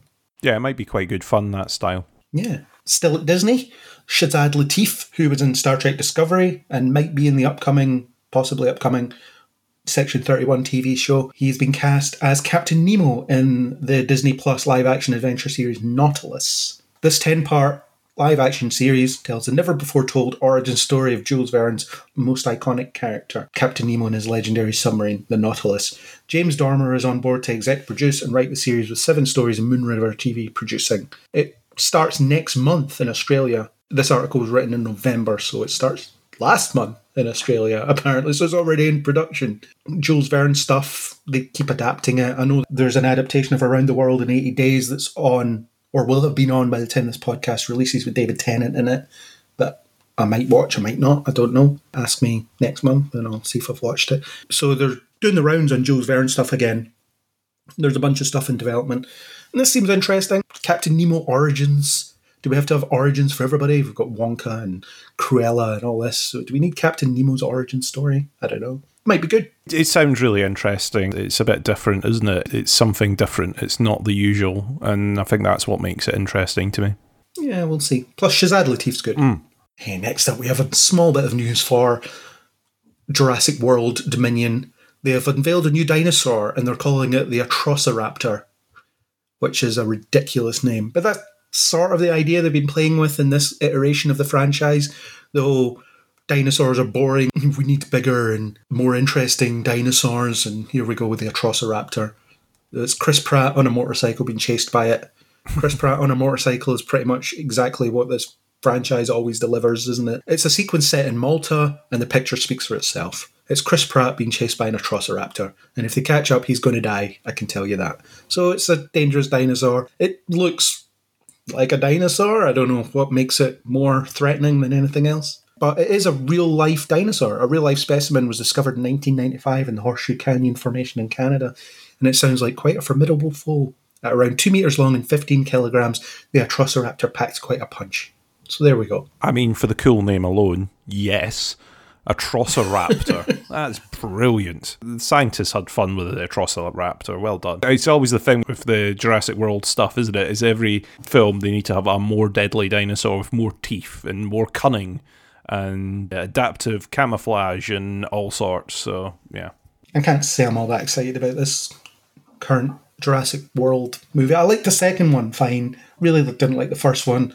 The third one has Colin Trevorrow directing again, so I'm not that keen on it so far. Okay, moving on, we have another project from Denis Villeneuve. He is going to be directing an adaptation of Rendezvous with Rama, which is an Arthur C. Clarke novel. First published in 1973, the novel is set in the 2130s and centres on a 31 by 12 mile cylindrical alien starship that enters the solar system. The story is told from the point of view of a group of human explorers who intercept the ship in an attempt to unlock its mysteries. The novel won both the Hugo and Nebula Awards among its release. Clarke is the author of obviously 2001 A Space Odyssey, which he helped adapt into a movie masterpiece with Stanley Kubrick. That's all that really said about it. Villeneuve is directing it, they're making it. So, yeah, the fact that he's doing it means I definitely want to see it. I have not read the book, but that sounds really, really cool, really interesting. Yeah, it's Arthur C. Clarke stuff. And with him making it, his sci fi pedigree is very good. Obviously, mm. we had Dune, we had Arrival, we had Blade Runner 2049, so no reason to assume that he won't continue his streak with this. Now we have Oppenheimer, has more actors in it. Rami Malek, Florence Pugh, and Benny Safdie have joined the cast, which already includes Robert Downey Jr., Matt Damon, Cillian Murphy, and Emily Blunt. It's not clear on what shape the film will take, but obviously it will chronicle the creation of the atomic bomb from Oppenheimer, and we'll see how that goes as I've frequently said, I have trouble with Christopher Nolan stuff in terms of creating an emotional connection to it. But I'm quite interested in this project all the same. It definitely must have something interesting in it for all that cast to sign on. So that in itself makes me interested. Yeah. And it's a really interesting story. Mm. He was a very interesting guy. Oh, definitely. So I'm sure Nolan will bring his flair to it. Moving on, Disney has announced its next animated feature will be titled Strange World. The original action adventure is scheduled to debut around Thanksgiving 2022. They also shared concept art and plot details, but stopped short of revealing the film's voice cast. Strange World centres on the legendary Clades, a family of explorers whose differences threaten to topple their latest and most crucial mission on Instagram, Disney Animation teased that Strange World journeys deep into an uncharted and treacherous land where fantastical creatures await. And the picture they've released is very purple. It is very purple, but very arty. It looks amazing as a piece of concept art, actually. We were just talking about Pandora earlier on It's part of Avatar, and it's, it's kind of got elements of that through that picture. Kind of, yeah. Yeah, I'm sure it'll be good. Disney stuff tends to at least be mildly watchable, so should be fine. Not much to say here. They've just said it's coming out, it's about this, and stay tuned for more as it develops, I suppose. Next up, Amazon Prime Video has announced an eight episode pickup of Diabolical, an animated anthology series set in the same universe as The Boys.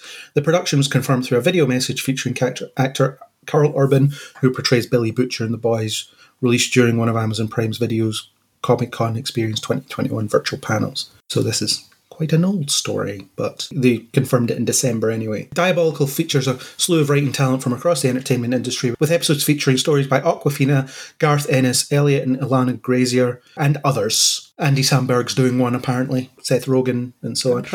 Seth Rogen's involved in the boys anyway, so yeah, that's no surprise. It doesn't really say what it is. We gather together, so it, maybe it's an anthology thing. Yes. Ever since we saw the animated film The Animatrix, a series of short animated films set in the universe of The Matrix, we wanted to rip it off. Today, that dream does come true. So it's going to be like an anthology story set in the Boys universe, which, yeah, might be interesting. I know they announced the Boys Superhero Academy spin off thing that just sounded like it was going to be just this too edgy thing that I wasn't going to be interested in, but an anthology that covers different things with different talent writing different takes on this universe might be pretty cool. I like it. It's a kind of what if styly thing again. It's, it's like a, let's do little twists on characters and other things that they can maybe play off of in the live action world if they want to later. They describe it as funny, shocking, gory, moist, emotional episodes. You think the boys is nuts, wait until you see this. So that's quite a high bar to put on it if it's going more nuts than the show. So yeah, I'll, I'll watch the boys and I'll, I'll probably end up watching a bit of this. Yeah. Okay, let's move on. We are getting an adaptation of more Stan Lee stuff although not comic book stuff. Well, it is comic book stuff, but not Marvel comic book stuff. So he's done some lesser known work in the horror genre, which is about to be brought to screen via wanted director Timur Bekmambetov. That I've butchered that pronunciation, I've mangled it, but there it is. The two projects being developed are titled Sawbones and Carnival of Killers, which predate his big Marvel superhero comics in the 1960s. The two stories are certainly darker, what many have come to expect from Lee's work with Marvel, and fans of the comic book legend will be very excited to see some of his older work getting some attention after so much time. Sawbones, the story of a frail 12 year old Alex Coven, who reads a mysterious comic book and is transported into the comic book's terrifying world. A haunted juvenile detention centre overrun by demonic forces led by Sawbones, a homicidal entity who preys upon the troubled inmates. Has Alex gone insane, or is this nightmarish world his new reality? If he is to escape, Alex must find a way to defeat Sawbones, but he quickly comes to realise that Sawbones is the keeper of his darkness and the personification of all his fears. In Carnival of Killers is set amid the Dust Bowl storms that ravaged the American Great Plains in the 1930s. Centres around a young girl with psychic abilities who senses that the travelling carnival she and her mother sought refuge in is ground zero for a looming alien invasion. So these sound pretty interesting, and Stan Lee's early work, predating his superhero stuff, could be interesting to see turned into something.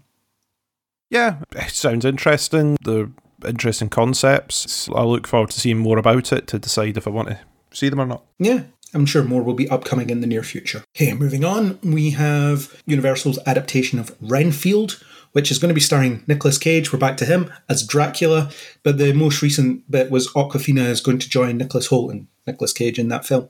A monster movie centered on Dracula's familiar henchman, with Hoult playing the title role. No word yet on what Awkwafina's role will be. The Tomorrow War director Chris McKay, I've really hated the Tomorrow War, is on board to helm the film, which is based on the original story outline from Robert Kirkman.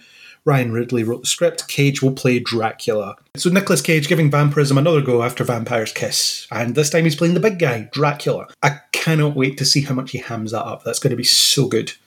Just him in that role. This film sounds pretty interesting. Nicholas Hoult, I find a bit bland most of the time, so cancel him for the 200th podcast as well. But Damn it. Awkwafina, yeah, cool. yeah, that's it. No one's going to be on the 200th podcast now. You looked at the wrong list. Just People, cancel. you looked at the people I don't want on the list. yeah. Cancelling everyone. Ridiculous. How am I supposed to fill it in time? Oh well, well, we'll just need to put up with the guests that we've got available. I knew that Nicholas Hoult was going to be in this. I didn't know about Nick Cage and uh, Awkwafina, so sounds potentially interesting. Again, until I see a trailer or whatever, don't really know. So sounds interesting. In the original Dracula novel, Renfield was an inmate at a lunatic asylum who was thought to be suffering from delusions, but is actually a servant of Dracula. Plot details of the movie weren't announced, but is believed to take place during the present day and not a period piece. Could this be another attempt at the dark universe? They're never giving up on it. I've just kept it in the shadows, waiting to emerge once again. Yeah. Okay, next up we have Karen Gillan is in another thing. She's going to be in a film called Dual, where she fights herself. We've got the first look at it. It's just the first image of her just standing, looking at herself basically in a mirror. So not much to go on. But she gets to battle herself in the science fiction thriller, which also stars Aaron Paul. Jesse Eisenberg is also in it, and stand up comic Martha Kelly. In the film from the Art of Self Defense director Riley Stearns, we saw the Art of Self Defense at the Edinburgh Film Festival one year, remember? Jesse Eisenberg. We did. Anyway, in this film, Sarah commissions a clone of herself to be created in the near future when she discovers she has a terminal disease and then ends up fighting it. Thinking the clone will help her family cope with her passing, Sarah eventually gets miraculous news that she'll make a recovery, this leaves the problem of what happens with the clone. Sounds kind of similar to that film that's on Apple TV Plus called Swan Song that I haven't watched yet. That's essentially what Mahershala Ali does in the trailer for that film, as I understand it. Anyway, since society has deemed humans cannot coexist with their clones, Sarah and her clone must battle to the death to decide which of them can go on. Yeah, sure. Yeah. I think that sounds really interesting. I like Karen Gillan in action stuff as well. She's very good at that stuff. So yeah, cool. Yeah. I agree with you. I'll watch this. Interesting idea. Next up, we have rumours of a Firefly reboot that will be done on Disney Plus or something. Disney plans to apparently reboot the series as an exclusive for Disney Plus. This isn't how I wanted to see Firefly brought back, to be honest. I like Firefly, I really like it, and it's this cult thing with 13 episodes in a movie and then nothing else. And they're going to reboot it. The charm of the show is the cast and the way they play those characters. So I don't know that a reboot is the right way to go with it. But I'm not surprised that Disney are having a go at it because they have it. And when they have something, they'll at least give it a go. The suggestion is that the reboot, if they make it, will be a brand new story. Disney has not confirmed anything about the plot, but there's speculation on how the story will differ. Some routes include picking up right where the series left off and delving into the past of the Malcolm Reynolds who fought in the Civil War against the Alliance. However, it's most likely that Disney will restart the entire series on a more family friendly note. well, Disney achieved a new first in Eternals by featuring the first openly gay character. It's unlikely that Firefly will do the same. Instead, they might offer a narrative that would appeal to more general audiences on its streaming platform. Joss Whedon won't be involved, which doesn't surprise me. He will not be involved in anything. But more details will be upcoming. What's your thoughts on Firefly? Were you into it? Yeah, I enjoyed Firefly. I like a lot of people sort of stumbled around and found it by accident essentially, and then really, really enjoyed it and kind of enjoyed the film as well. I think you're right. The show hinges on that cast and the interaction with them. It's a good ensemble that they had together. It's a shame that it didn't get more. For a reboot, I don't know. I, don't know if I want to see them play about with it. It seems inevitable because they own the rights. You, end up with this two tier thing where in your head you're thinking, on one hand, I want to see some stuff done in that world, that interesting world. On the other hand, I don't want them to ruin it. Is that fine balance? I would like to see other stuff happen there. I don't want them to make it rubbish. They do invest well in these things, so you know it's going to be well produced. It's just what the actual content's going to be that's interesting. I'd hope that they wouldn't touch it unless they had a pretty sound idea of what they wanted to do with it. I think the ship has sailed on getting the original cast back to do stuff because anytime they're asked about it, they're like, yeah, that was like 20 years ago. It's been a while. We can't just pick up where we left off on this anymore. We're all a lot older and things like that. And yeah, I completely appreciate that. And it's just one of those shows that was great at the time, but Fox really screwed around with it, and therefore it wasn't able to find an audience, and then it got cancelled, and then it got this cult following, and you have to wonder if it had like made it seven seasons by the time you're on season six, you'd be like, oh my god, why is this still on? Yeah, when will this end? The show it used to be so good. yeah. because that's what happens to a lot of shows. So maybe it is better as this time capsule of quality that just sticks around. But yeah, it's Disney, right? They're not going to leave anything alone, are they? If they own something that has some potential mileage as a property, they're going to just go for it. Yeah, totally agree with you. Sometimes stuff goes on for far too long and they've, they've run out of actual ideas and what they want to do. They're just keeping it running because it's a paycheck for the network or for the people that are running it. I get that you wouldn't have the cast come back and do like a continuing ongoing stories of. I don't know if it would be better if there was some form of passing of the torch within the show. I don't know. It's one of those ones where do you just want them to leave stuff alone and start afresh, or do you want to get that little bit of nostalgia out of it as well? I imagine they'll nod back to the original in some way, even if it is a reboot. You'll have a cameo from a cast member or something like that. It's the way it usually goes, isn't it? True. Yeah. Okay, next up, we're approaching the end of our list. We have Laverne Cox is the latest addition to the cast of Uglies, the dystopian fantasy film based on Scott Westerfeld's international bestseller of the same name, which McG is directing for Netflix. She joins a cast led by Joey King, and the story is it's set in a world in which a compulsory operation at 16 makes everyone pretty by conforming to an ideal standard of beauty. And that's about all it says. So it's CW, the movie effectively. it doesn't really say what the, the, novel is about other than that, so you could probably look into the synopsis. Mm. Sounds like an interesting idea. I'm already seeing the potential to delve into the whole concept of self image. What is beauty? Is it on the inside? Is it on the outside? What defines beauty? Is it in the eye of the beholder? Where is this idealized image coming from? What are the dangers associated with it? There's so many things you can touch on in that respect. Mm.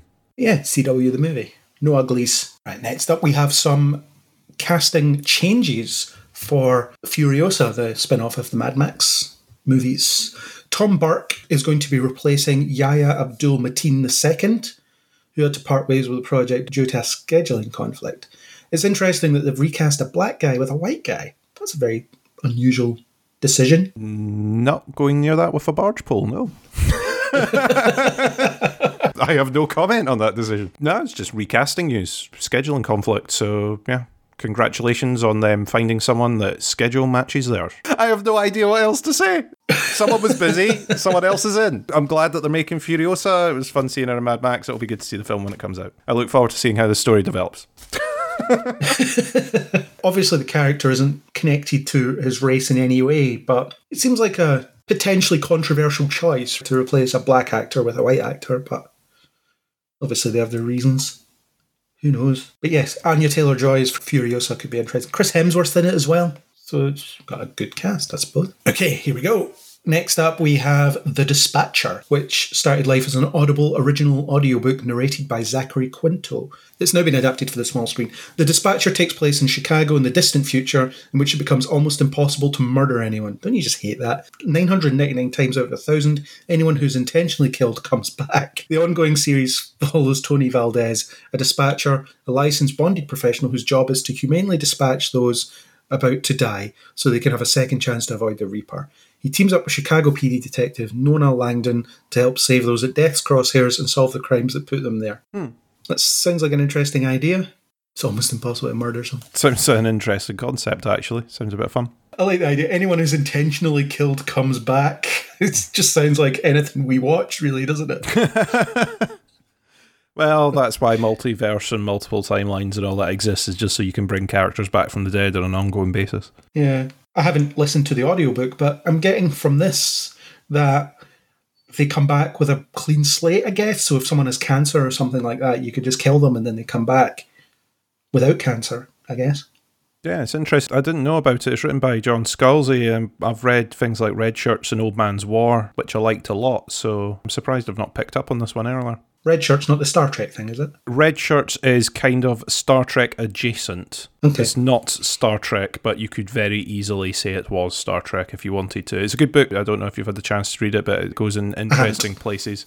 Old Man's War, again, is another interesting series. I think it was originally meant to be three books and it sort of spun out into a couple more. But the first trilogy is really interesting, what they do with it. Cool. And our last bit is we are getting a kick ass movie reboot coming in two years from Matthew Vaughn. Back in 2010, before the superhero genre became home to the most popular movies on the planet, Matthew Vaughn teamed up with writer Jane Goldman and brought Mark Millar's, or Mark Miller, and John Romita Jr.'s comic book Kick Ass to movie screens. Unlike the other PG and PG 13 comic book movies at the time, Kick Ass was loaded with brutal yet stylish kills, foul mouthed dialogue from a kid, Chloe Grace Moretz in her breakout role as Hit Girl, a powerless Peter Parker type, Aaron Taylor Johnson, and this guy again, Nicolas Cage as the vigilante Big Daddy. While many fans loved what they were seeing, others were outraged, condemning the film for its language and extreme violence. As you can imagine, when you have a property with strong name recognition and a lot of fans, people always want more. In fact, a few years ago, Vaughn said he was working on a kick ass reboot that could potentially find Patience Lee, an African American single mother, taking on the vigilante mantle, stepping into the lead role. Since that time, news about more kick ass movies has been quiet, but that changed the other day during a group interview that I was part of. Not I was part of, the writer of this article was part. Yes, I'm breaking this. It's, a, it's Yep. an exclusive that I was part of. The writer of this article was part of for the upcoming Kingsman prequel, The King's Man, which, as of time of recording, I haven't seen yet, but I will be seeing today, as of time of recording. When asked about the status of Kick Ass, Vaughn said, We've got a big reboot of Kick Ass in two years. Big reboot. He went on to say, It's so effing nuts that I can't talk about it, but we've got that ready to go. All the rights revert back in two years, and then we're going to reboot it where people will be like, He is insane. It's interesting that you've got the same director directing the reboot of the thing that he made. Hmm. Yeah, so is it a reboot continuation? Is it a reboot sequel? Or is it just like flat out going right back to the beginning, flatten it all, begin again? Let's just do the first film again. I really hope not. I really hope reboot is Yeah. the concept but done differently. Because I've read the Kick Ass comic and there's a lot of changes between the comic and the film, which you would expect. There's actually things that are a lot more extreme in the comic that don't make it into the film. What they do is they make characters who are completely unsympathetic in the comic more sympathetic in the film. So you can see where the adaptation happened. I don't know if fans of the comic were annoyed about those changes. I wasn't, I read the comic after I saw the film, so I don't know if I'd have been bothered by it or not at the time. There's no way of knowing. Matthew Vaughn also said, because I think the clues in the title, I think Kick Ass became a new type of genre. Everyone was like, oh, you can't make R rated superheroes. No one will want to see an R rated superhero. You can't do this, you can't do that. So I had this idea, and it was so nuts that I went, yeah, great. It will cause just as much controversy, and everyone will talk about it. And as many people that love it will hate it. But I'm not saying it hasn't got the characters in it and won't have, you know. I'm just saying it's not what anyone could be imagining what it is. And I'm going to need one very, very brave actor or actress to play the new kick ass because it will scare the bleep out of them. Yeah, it's interesting. The first kick ass movie is very good. I really hated the second one. I've only seen it the once, but I did not like it. I don't think I've seen the second one. I've seen the first one, but I don't think I've seen the second one. Not really up to much, in my opinion. But what do you think of the idea of rebooting kick ass? I'm kind of fine with it. I think it's been enough time. Like I say, I've only seen the first one, so I don't have a huge connection to it. I don't know how many people will be annoyed if it's completely flattening it and starting again. Like you say, it's, it's interesting when it's a director coming back to do a full reboot, but because they've been so connected to the material, maybe it just means that they've got more ideas. The fact that they're waiting until the rights revert again is interesting. So it must be one of these ones where they only had it for a fixed period of time and then it's going to go to someone else who's agreed that he can make it. It is an interesting one. I mean, I think there's mileage in the concept. I think you can parody, in some ways, the superhero concept very easily. and you can do it in interesting ways. I don't think people are as turned off by the idea of R rated superhero stuff as they might have been at that point in time. Because I know the first one didn't make an awful lot of money. It made enough to justify a sequel, but didn't make an awful lot of money. But since then, we've had things like Deadpool. So, is a subversive R rated, sweary, violent superhero movie really going to be too big a deal for anybody at this point? I don't know. Probably not. It's sort of the waters have been proven, isn't it? Is that you can get away with these things and folk will see them. I don't know. It depends on who you cast and what it looks like ahead of time. If it's going to play into the fun aspect of it, because Deadpool definitely does more of the comedy angle to the whole thing, as much as it's R rated. If they do similar with Kick Ass reboot, then yeah, could work. Yeah, we'll soon find out. Well, maybe not soon find out. In two years, we'll start to find out. So we'll come back to this in a news roundup in 2024, 2023. oh dear. Brilliant. Anyway, so that was our last news item. We rattled through it this month. Some good stuff in there. Thanks for joining for the first news roundup, first podcast of 2022. Chris, thank you for volunteering to give up your Christmas food coma time to have this conversation. You're welcome. Thank you very much for inviting me on. No problem. I can't just talk to myself. I need other people to talk to. But that was our December 2021 news roundup. I would like to thank Neil Stenson for the supplied music, as always. And Chris, thanks for the banner that you haven't made yet as we record, but you will make. Thanks for. I'm sure there will be some excellent photoshopping in there, as always. I'm thinking I'm going to do every character but put Nick Cage over their face. just do every Nick Cage character. We discussed Kick Ass, he's in that. Exactly. It's all Nick Cage. Yeah, absolutely. We'll see how cagey that banner is when this oh, podcast is released. Oh. if you enjoyed that joke and everything else you heard here, you can hit us up on Facebook and Twitter under Kneel Before Blog, or you can leave a comment on kneelbeforeblog.co.uk. Please do subscribe to us on Spotify, Apple Podcasts, anywhere you get your podcasts. Particularly on Apple Podcasts, please leave us a rating and a review. Chris, what kind of rating would we like? How many stars? Five stars. Five stars, that's exactly it. Every time I ask Aaron, he gets really annoyed. I, I do like it when people join in on the whole star side of things. But yeah, please do that and get in touch with us and, and discuss these things. As always, we hope you'll join us next time on Kneel Before Pod.